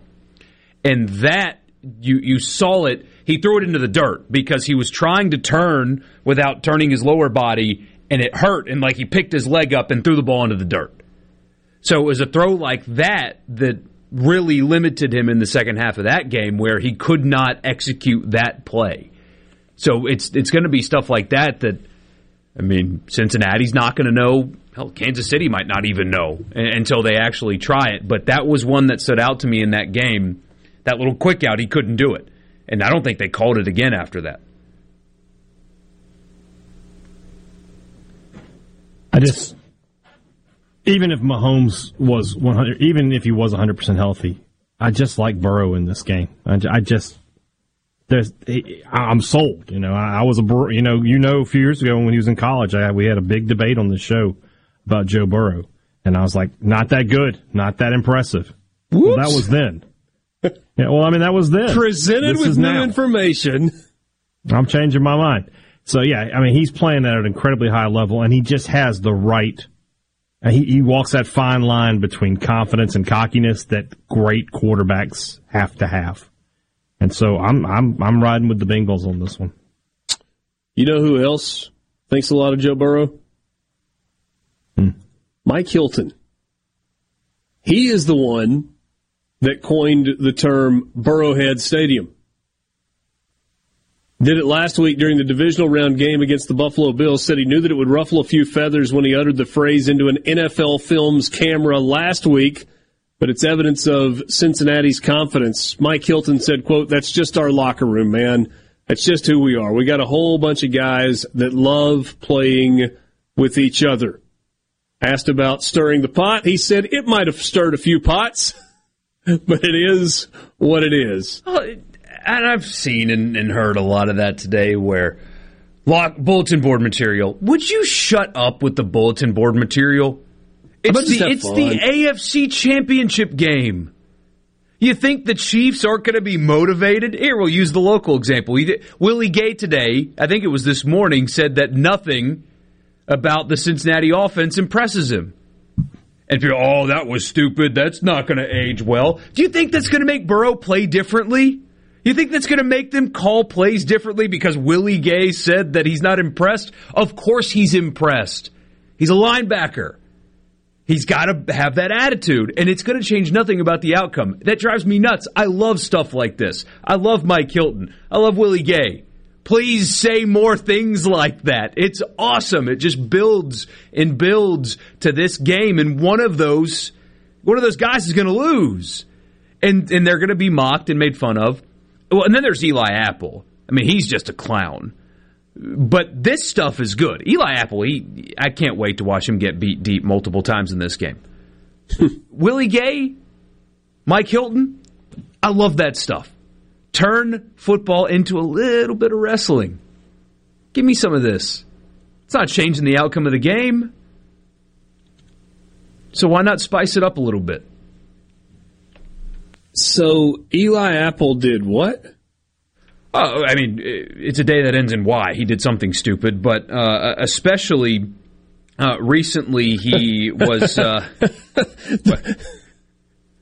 the video clip of Stefon Diggs and Josh Allen on the sideline, he posted it with the someone get them in couples therapy. Did, was that the one where he did the the heart hands that Damar Hamlin's been doing since he is that no, that one? I, uh, I don't think I saw that one. Yeah. And Eli Apple's like that guy, and you listening may have been that guy. I I've, was that guy once in a journalism project where I got an A and the the rest of the group got B's and C's on the project where I did nothing. That is Eli Apple.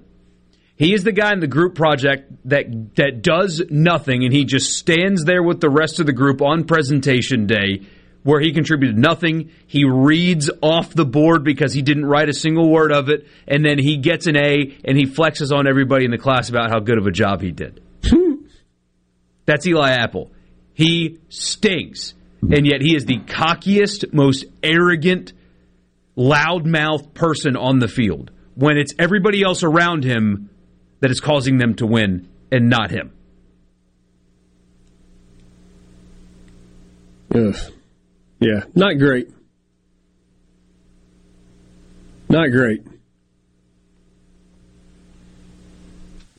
Shaq Lawson told Eli Apple he better keep it on the field. He said, You played a good game, Eli Apple, but disrespect my boy Hamlin's Island situation, and that bleep will get you beat up. FRFR. The What is league that? clearly real? hates that guy. And yes, And he said, real keep for it real. on the field. Yeah. We'll be back. Sports Talk, Mississippi. Let's go to the junction, in the grove, and to the top. Don't hurt yourself. Sports Talk Mississippi on Super Talk Mississippi.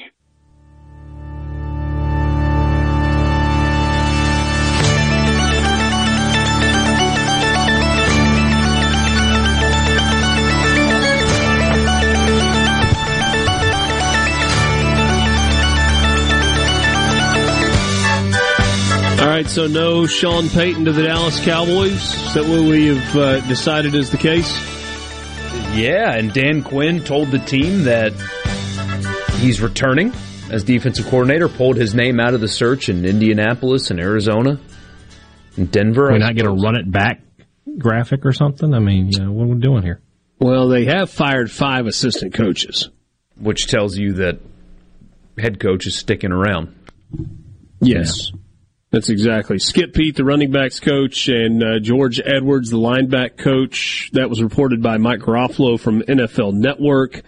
And then you also had, um, I guess, Todd Archer from ESPN reporting that, oh, let's see here. Assistant head coach Rob Davis is out. Defensive line coach Leon Lett is out. Offensive line coach Joe Philbin is out.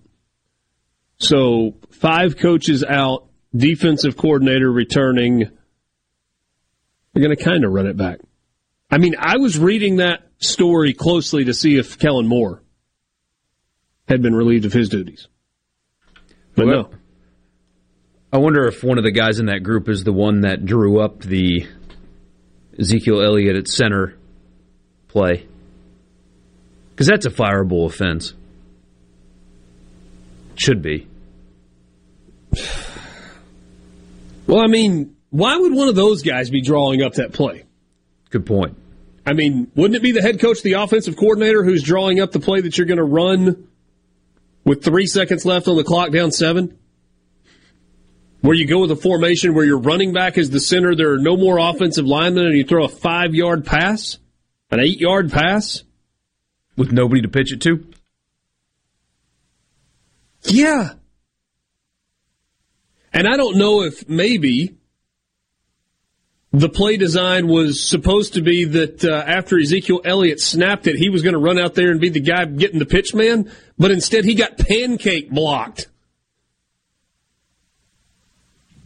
Go figure. A guy that doesn't snap the ball and block on the offensive line is not really suited to take on defensive linemen in the NFL who are in bull rush mode. After snapping the football for the first time in his career. Just saying. All right. Well, good for the Cowboys. Yeah, not good for the Saints though. We, we need some competition. So Carolina hired their guy, which Payton to Carolina was never going to happen. I, I don't think the Saints were going to let that happen. Their asking price was too high, but apparently, reportedly earlier that uh, his did you say Frank Reich? I did not. Yeah, the Colts head coach, former Colts head coach, is back quickly back, and he's going to be. We'll see who his quarterback is, but anyway, apparently Sean Payton in his second interview with Denver created a point of contention. Didn't like one of the members of the ownership group's vision or possible inability to give him complete control. Apparently, Payton expressed that he was concerned about a possible butting of heads in their future. And Denver might be moving on as a result. Hmm. So now that leaves Arizona and Houston, I suppose. Doesn't sound like Houston's going down the road with him. Need those draft picks or a draft pick, and Arizona's is really attractive. Apparently, he's talking to them today. Hope it happens. But there's less optimism around him getting a job and the Saints getting a pick, at least a pick back this cycle. They to do it all again next year, but for this cycle, may not happen. Isn't it? Isn't it interesting to look at Sean Payton and the way he's approaching this? Also, I mean, this is a guy who is in the ultimate position of leverage. One, I don't have to work, and I'm okay with not working. Two, if I work for you, I'm the boss, even though you're signing the paychecks. And oh, by the way, three, the paycheck you sign for me is going to be massive. Like nobody that's ever coached in the NFL is going to have had as big a paycheck as the one you're going to write to me. Wait, wait. You, you got a problem with, with any of that? Let's return to number one. I'm okay with not coaching. You're the one that wants me. Remember? What a position to be in. I mean, what a position to be in. And Sean Payton also smart enough to know not to put himself into a situation where he's not going to succeed Yeah. or where he doesn't believe he can succeed. I mean, Like he knows how to build a roster, he knows how to coach an offense, he knows how to bring along a quarterback. And if there's going to be any pushback on doing it the way that he knows how to do it, he's like, I'm good. Which makes you wonder. Uh, people have talked about how he wants to to win at multiple places for legacy purposes. That it wasn't so much about New Orleans as it was that whatever. Um, he had complete and- total autonomy and control and ownership support and GM support with anything he did in New Orleans. Wonder if he's kind of learning And just happened to have really a great working relationship with his GM, Mickey Loomis. Like they saw things the same way. Yeah, they're apparently like really, really tight friends. Yeah. Oh well. Sports Talk Mississippi, five o'clock hour coming up. We'll start things off with the college football fix. Hopefully, we'll visit with Ryan Brown from the next round in Birmingham.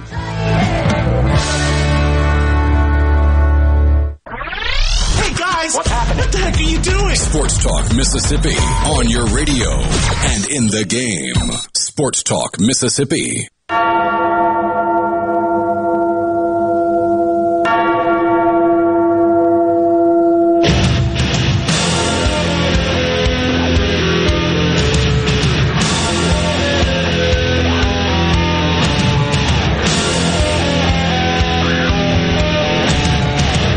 o'clock hour on this Thursday, the 26th of January. Thank you for being with us. Sports Talk Mississippi in the Pearl River Resort Studios. Pearl River Resort, the home of the Dancing Rabbit Golf Club, two 18 hole championship golf courses, the Oaks and the Azaleas. I've told you several times, clubhouse renovation going on right now. They are going to be ready to roll with the new clubhouse by mid to late March. Going to be spectacular. Looking forward to being over there soon. We'll be over there for the uh, the Friday uh, opening weekend of the NCAA tournament, and then uh, back in April, leading into the Masters as well. So that's going to be a lot of fun. We're looking forward to that. You can uh, take it in as well. Book your tee time online at dancingrabbitgolf.com. Can plan your trip there, and if you uh, don't want to do it online, just give them a call at Dancing Rabbit Golf. Richard Cross, Michael Borky, and Brian Haydad. You want to be a part of the conversation? We'd love for you to join us on the C Spire text line at 601 879 4395. Give your business the edge with gigabit fiber internet from C Spire Business, backed by world class IT professionals who live where you do, which is here, right here in C Spire country. Check them out online at cspire.com slash business. Let's do it. Time right now for the college football fix. College Football Fix is driven by Ford and your local Mississippi Ford dealers. You can test drive the Ford F-150. F-Series trucks, best selling trucks in America, 46 straight years. Hey, Dad, I'm curious about something. What is the level of wealth one must attain to not realize that they have been overpaid by a million dollars. How much This money like a question you- I should be asking you. Well, let me just tell you, I don't know that level of wealth. I do. I not. would notice that in my bank account. I would, I would, I would be very aware if I just woke up one morning and be like, "Honey, uh, did you get a bonus? What's going on here?" Brian Kelly signed one of the biggest contracts in college football history, but he was given even more inadvertently by LSU. So Brian Kelly gets paid into at least two different accounts. There's the Brian Kelly checking account, I assume. Maybe it's set up in a different way. But his normal deposit goes into one account. And then he also has an, an LLC, a, a business account where some amount of money goes into that as well. When he signed the massive 10 year, 95 million contract, he originally organized for his payments to go straight into his bank account. But in May of last year, he reached an employment and license IP agreement with LSU to have the payments delivered directly to an LLC in his name. However, unfortunately for the school, someone forgot to turn off the original direct payments. He was paid twice across the months of May and June before LSU noticed the discrepancy in November. Now, they are not asking Brian Kelly to pay back the more than $1 million as a lump sum. He does not have to write them a seven figure check. LSU and his LLC have agreed to a reduced payment schedule that will dock his pay slightly until the amount is recouped at the end of this year, 2023. LSU will get its money over the course of the next year. And probably not many people, this story at CBS Sports writes, are that angry with Kelly for the error, especially given the fact that they went to the SEC championship game and were really good this year. So, that's one of those stories that amounts to nothing other than. Well, it's a feel good story, honestly. I mean, think about this. It, change always starts with something small, right? If, if you if you're on a weight loss journey, for example, you're not going to be able to run five miles a day right away. You got to do a walk around the block first, and slowly build build your way up to that. If you're going to start saving money, you can't just drop five thousand dollars in your bank account. You know, you got to start small, five bucks a month there every couple weeks, and then you save a little more, and you can start pulling more out of your paychecks. It it always it takes one step. Well, LSU, remember, this is the same LSU that used a children's hospital charity to pay football player, players and recruits. So the fact that the money is just accidentally going to their football coach is a really positive step in the the right direction. Maybe change is possible even at deeply corrupt places like LSU. It was the Louisiana Legislative Auditor's Office that uh, discovered the overpayment. I wonder. I was- wonder if the the LSU or the Louisiana auditor discovered the Children's Hospital charity that they were using to funnel money to recruits. I, where were you on that one, Chief? Well, he wasn't overseeing that account. Different buckets of money. Don't have oversight over everything.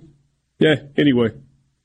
No, I just, you know, took a couple of, I mean, I wonder if somebody, Brian Kelly or his wife or somebody that works for him was like, hey, uh, this looks like a little extra. Should we tell anybody? It had Nah. It was an accountant or something. There's nobody. No way. His wife was like that. No way.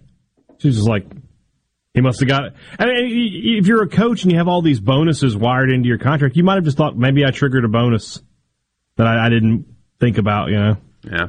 it's, it's or, very possible. Or it's possible that when your salary is nine and a half million dollars, you don't actually look at your bank statement. You don't check your Yeah. account. There's no reason to. And The also, check I mean, is going to top that, clear. the charge is going to go through. It's not like this is his first year making this kind of money. You know, he's been making big coach money for years, so he's got millions in the bank. What's an extra? You know, I mean, honestly, let's think about the average person, right? What's an extra hundred bucks in the bank to you? Like, if you would you really notice? You'd be like, doesn't look right, but whatever.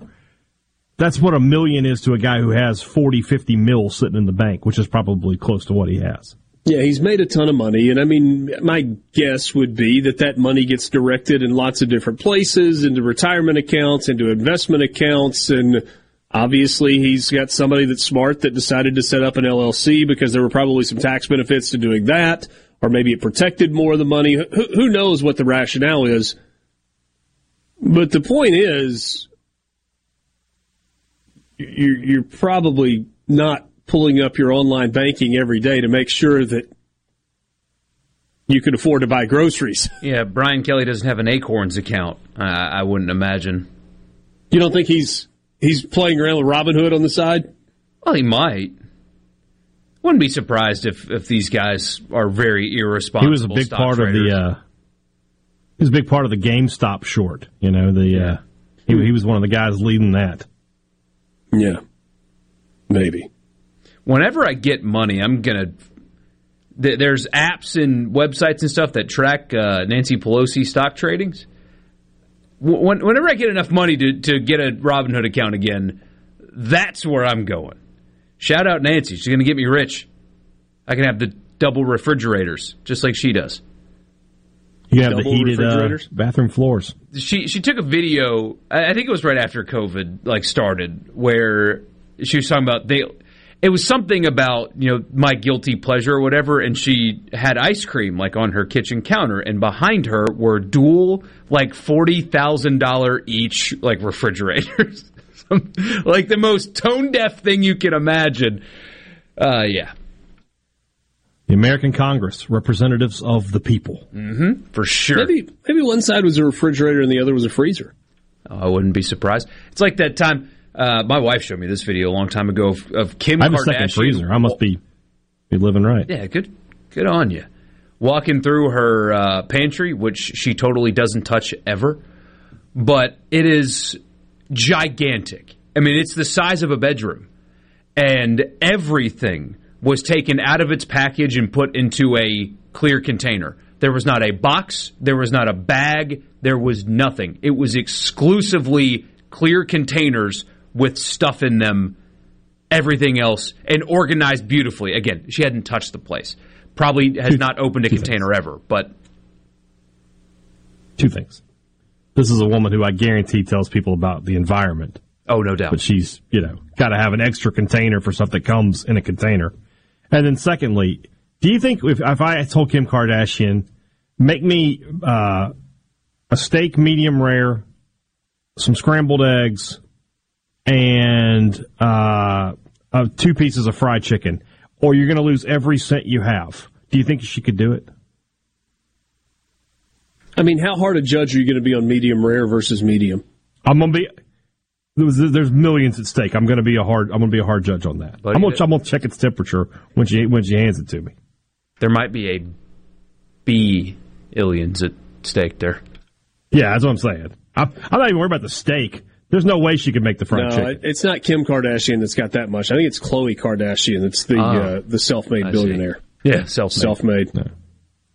Self-made. Okay.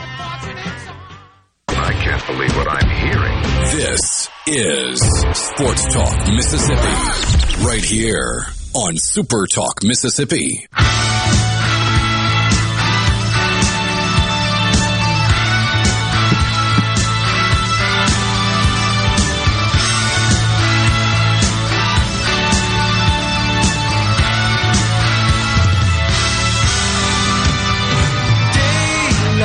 I mean, I had to do more work on Google than I intended to to make sure that I got that. So, so Kylie Jenner is the Kardashian kid that's a billionaire, self-made.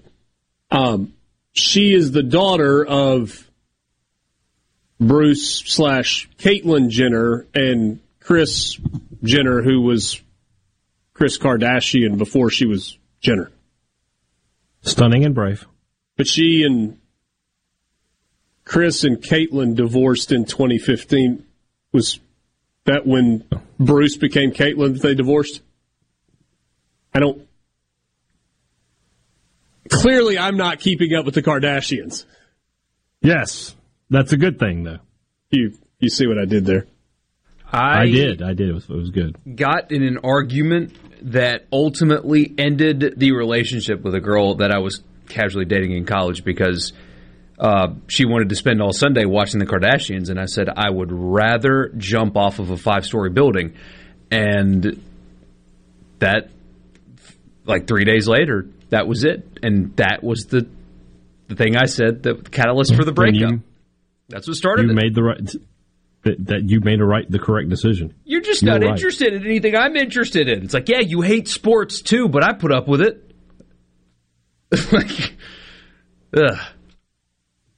Hmm. So yeah, definitely not the one that got away.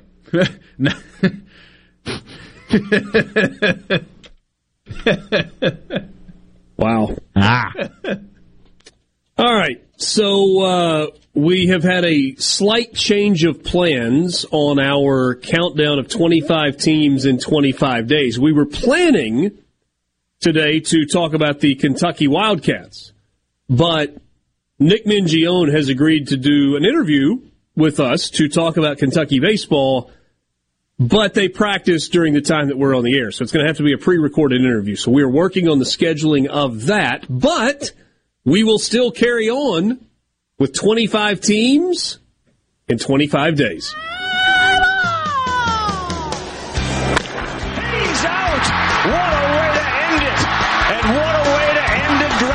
Mississippi State, the national champions. One two pitch. Struck him out. From last four in to last team standing. Ole Miss has won the College World Series. Opening day is right around the corner, so we're counting it down. Here's 25 teams in 25 days. Today on the countdown, we go to Michael Borky's home state of South Carolina to talk about the South Carolina Gamecocks, a once proud program that has not had the same level of success in recent years that Gamecock fans expect. How much longer will they put up with that? Mark Kingston is the head coach. There are a lot of people that thought that South Carolina was going to move on, that they were going to make a change after last season. They did not do that. Mark Kingston got the opportunity to continue the program. South Carolina plays in an absolutely gorgeous ballpark. Founders Park. It's right there on the river in Columbia. Great setup, and it was built on the heels of the national championship with so much momentum. And they got to try and regain that momentum. Porky, try to help us understand, because it is indeed your home state, the level of interest and the level of passion for college baseball in South Carolina.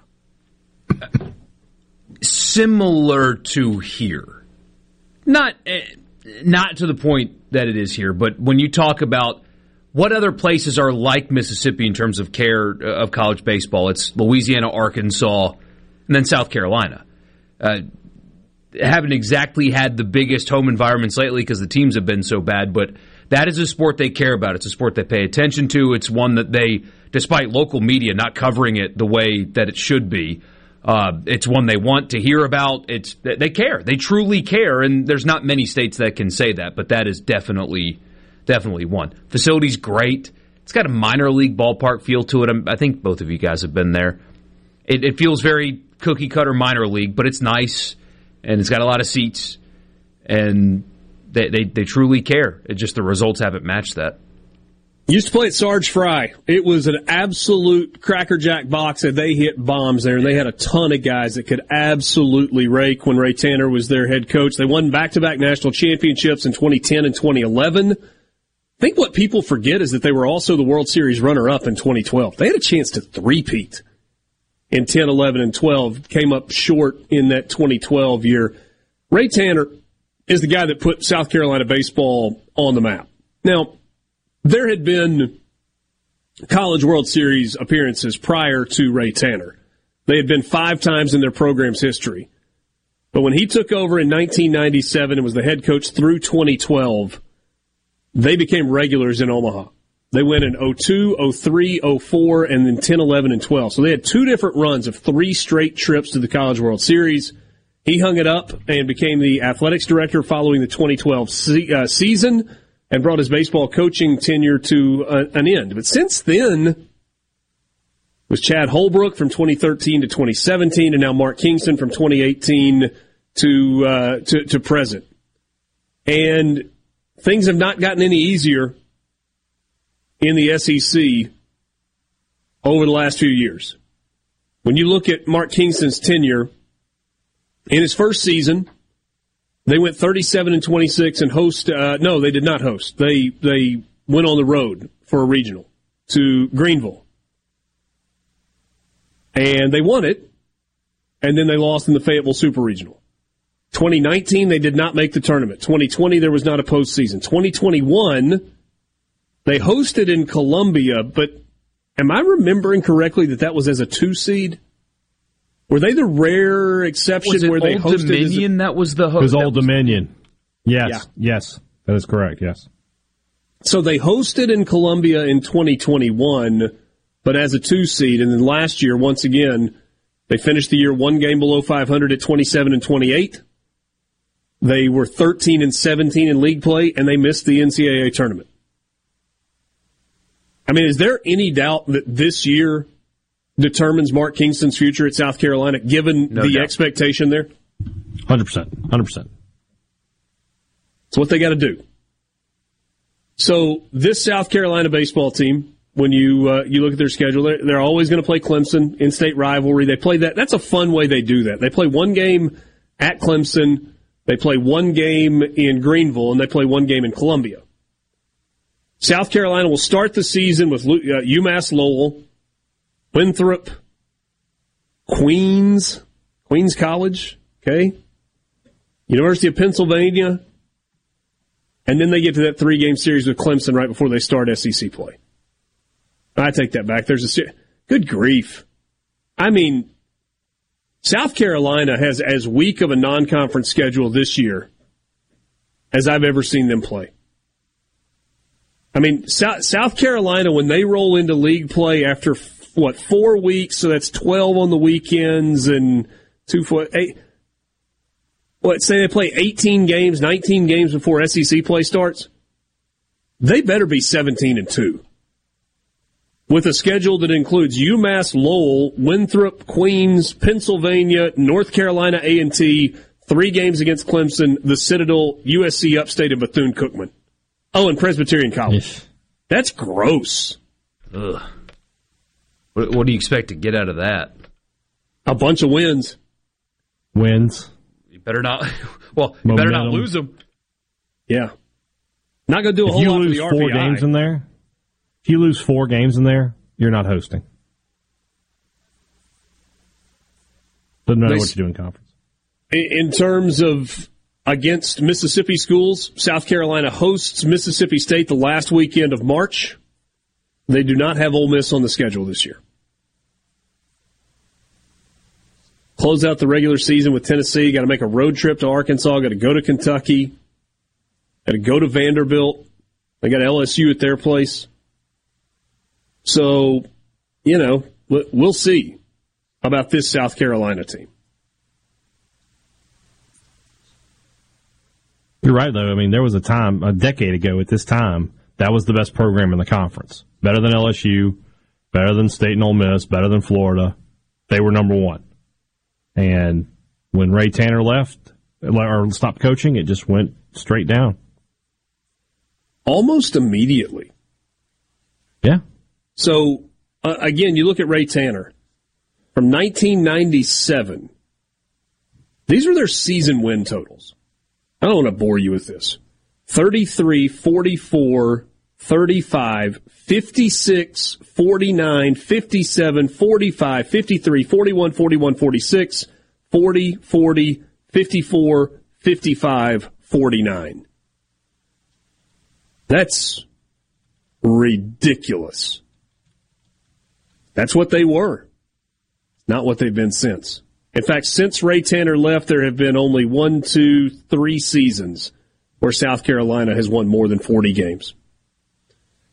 Sports Talk Mississippi, streaming at supertalk.fm and supertalk TV.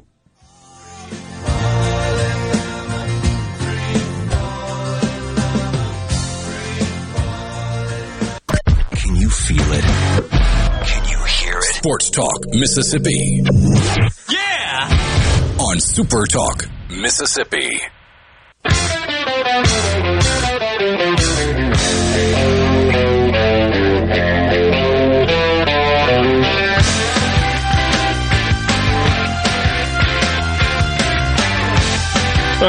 Bo in Indianola. We were talking about. Eh, Hang on, hey Dad. No, no, no. This is this is actually a reasonable conversation. No, Bo's being a jerk. He told me to go home to South Carolina, uh, so we we can just we can not talk about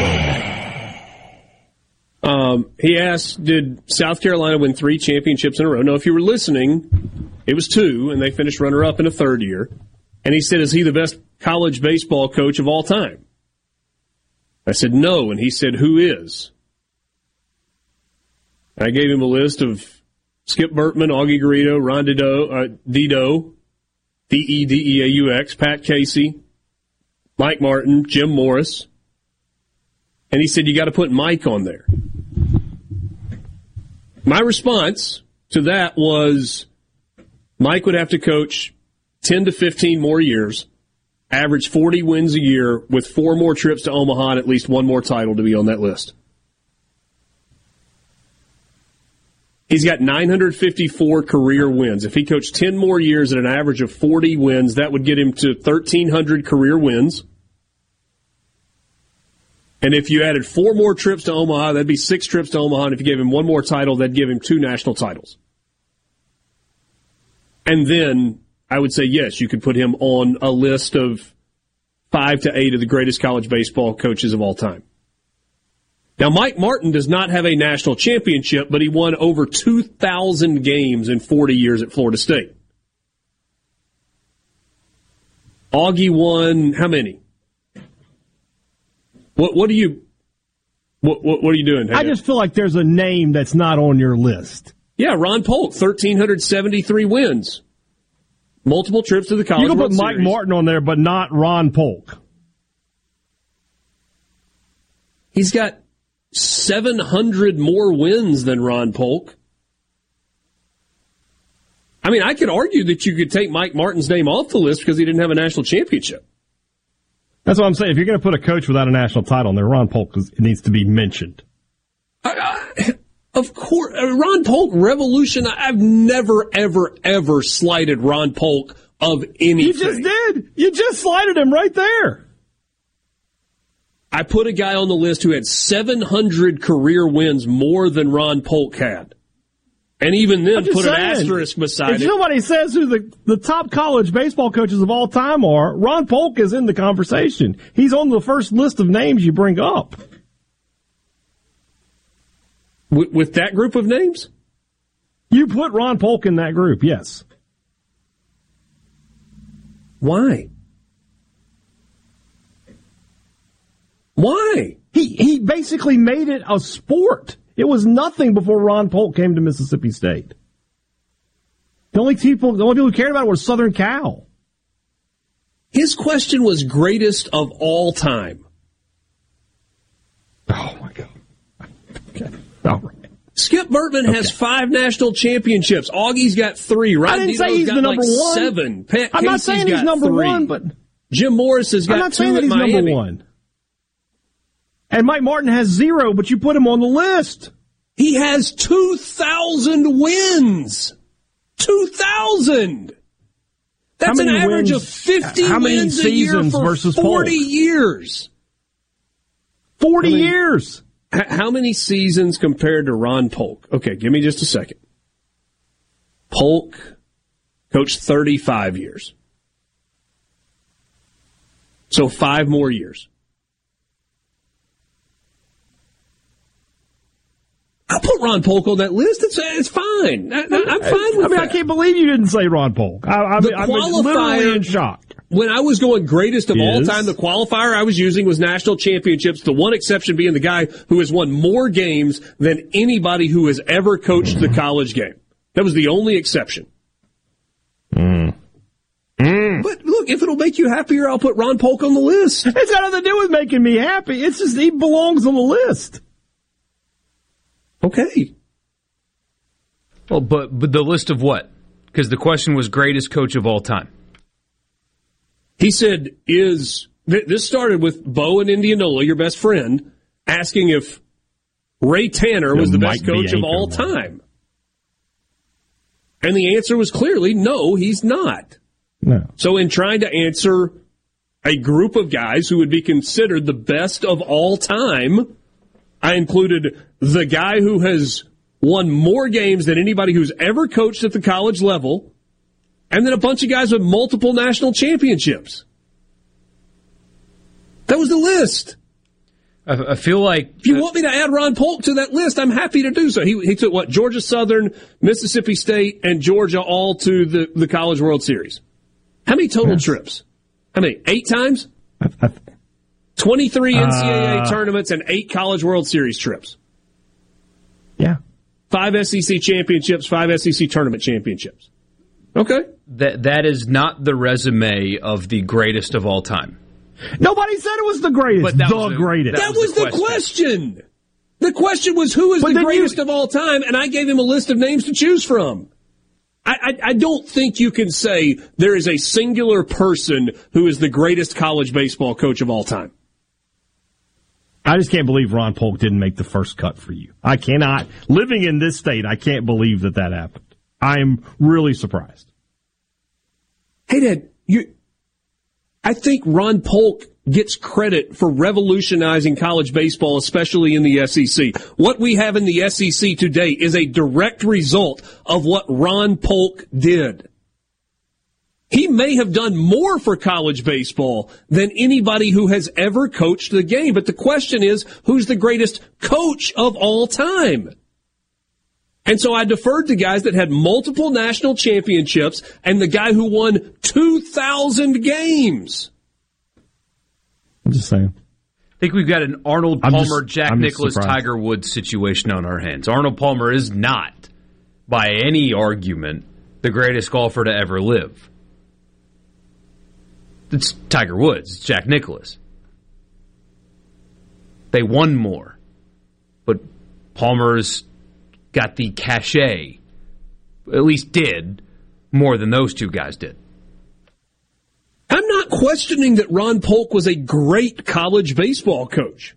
It's not even up for debate. And I just told you, I think he has perhaps done more for college baseball than anybody who has ever coached the game. But if you're saying, hey, Richard, make me a list of the greatest college baseball coaches of all time, he's not in, I mean, he's at 10 ish on a top 10 list. This is how I know I'm right. The only person seems to be agreeing with you on the text line is Bo in Indianola. Give me a reason why he should be on that list. I mean, you you said four, close to 1,400 wins, eight Omaha trips, f- six conference titles between state and Georgia. I mean, the, the resume is good. It's good enough. Yes, it's good enough. It's not greatest of all time enough, though. I'm just saying. The fact that No, you you, listed no, you can't. six your coaches, argument can't be. I'm just saying. When we're talking about the you best listed, to ever you listed do six it, coaches, and Ron Polk doesn't get doesn't get a nod. I just I find that hard to believe. What, what, what's hard to believe that I'm using national? I mean, Augie Garrido won five national, national titles. except But for Mike didn't. Martin. He won guy. 700 more games than Ron Polk. 700. That's a great career if you win 700 as a head baseball coach in college. How many uh, how many national titles came out of the ACC in that time frame? When In Ron Polk was frame? playing against LSU, in the time frame that Mike Martin coached at, at, at Florida State. How many ACC? Miami wasn't in the ACC back then. I don't know. So yeah, and, and I'm I'm not I'm not like dodging your question. I, uh, Rod Dedeaux is the answer. He won 11 national championships. Now you can say the era. That's probably correct. It, you, you know said you were going to, if you wanted me to pick number one, sure, he's probably that guy. I'm just surprised that a person from Mississippi, when asked to, to roll off the greatest college baseball coaches of all time, doesn't throw Ron Polk out there. I'm just surprised by that. I, I, I thought about putting him there. Well, Let put me him ask you there. this. Let me ask you this: Would it make more sense Hmm? to you to add Ron Polk to that list of names that I gave you, or to just remove Mike Martin? Which which makes more sense? That that and that's I'll say this: if I would looked at your list and I was like, national title, national title, and when I got to Mike Martin, I was like, no. But but it, it's if not. you're going to have a coach in there with no national title, then Ron Polk needs to be in the group. If you want to go just if it's got to have a national title to be in the discussion, Ron Polk's not in there. I get it. So I went Augie, who's got five, Dedeaux, who's got 11, Pat Casey, who's got three, Jim Morris has got two, Bertman's got five. I may be missing somebody that's got two in there that should be on the list. But man, 2,000 wins just jumped off the page at me as being different.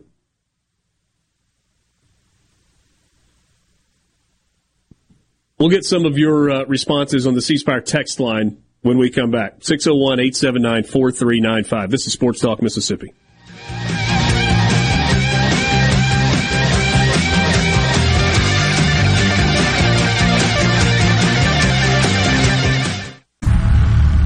What we do next? Keep it moving, buddy. You can be a part of Sports Talk Mississippi. 888 808 8637 on Super Talk Mississippi.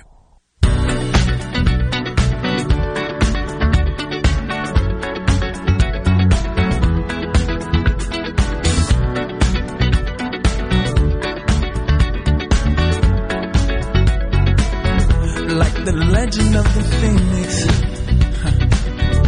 You left off Cliff Gustafson too.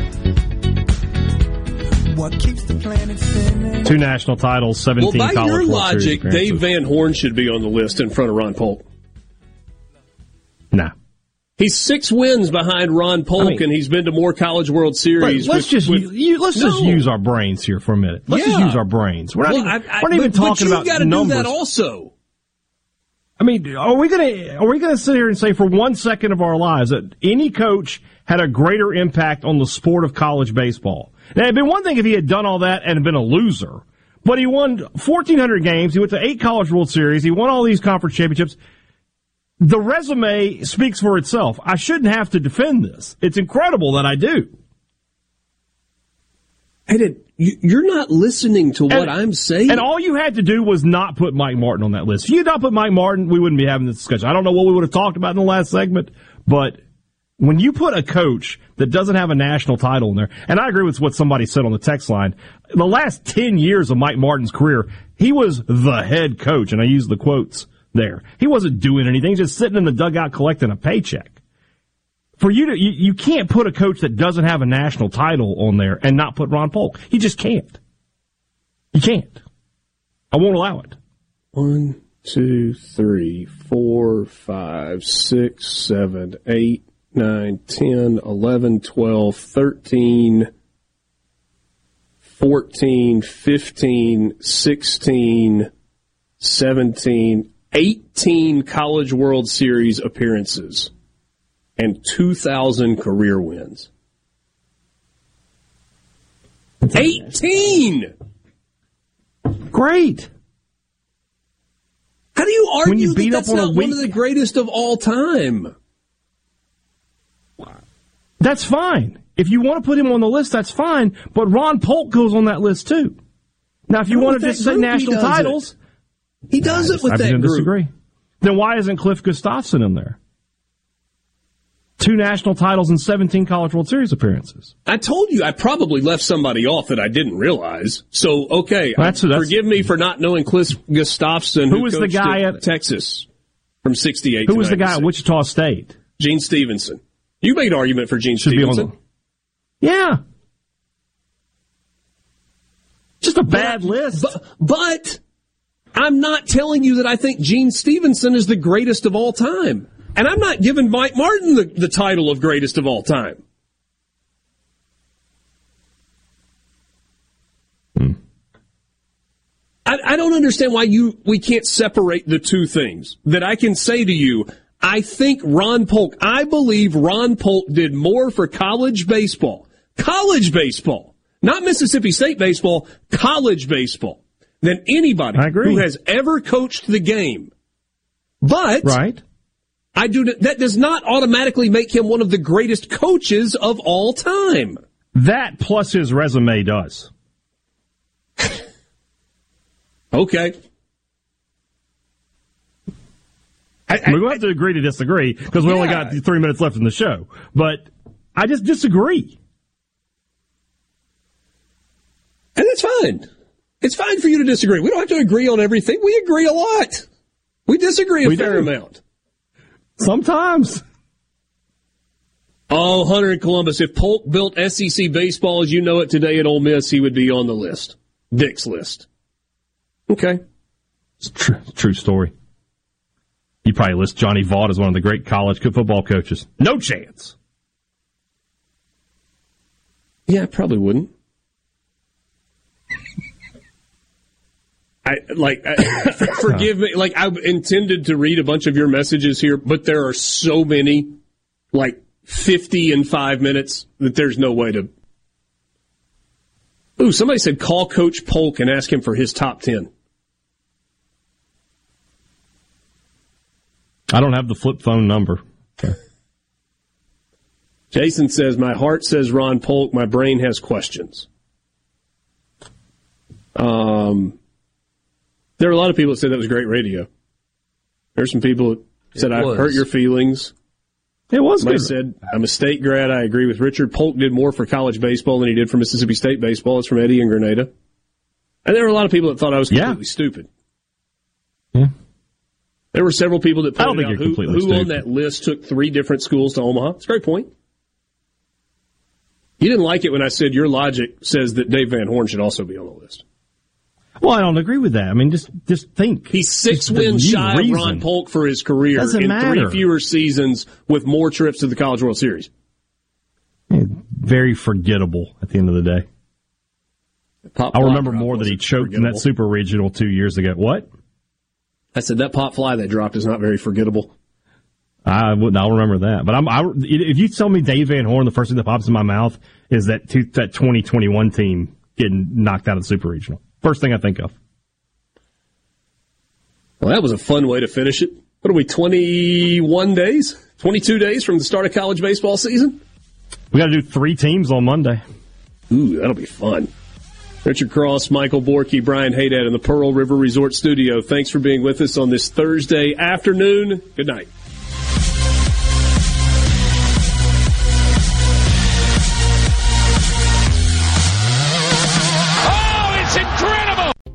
Are you a business owner looking for help with HR benefits and payroll? MWG Employer Services offers a wide range of services and can create a custom plan that fits your needs and budget. I was so overwhelmed with HR stuff. MWG Employer Services took all the stress out of it and even set up my payroll. I couldn't be happier. MWG Employer Services is here to help you succeed. Call us today at 601 206 7966 or go to MWGEmployerServices.com. SuperTalk Mississippi media production.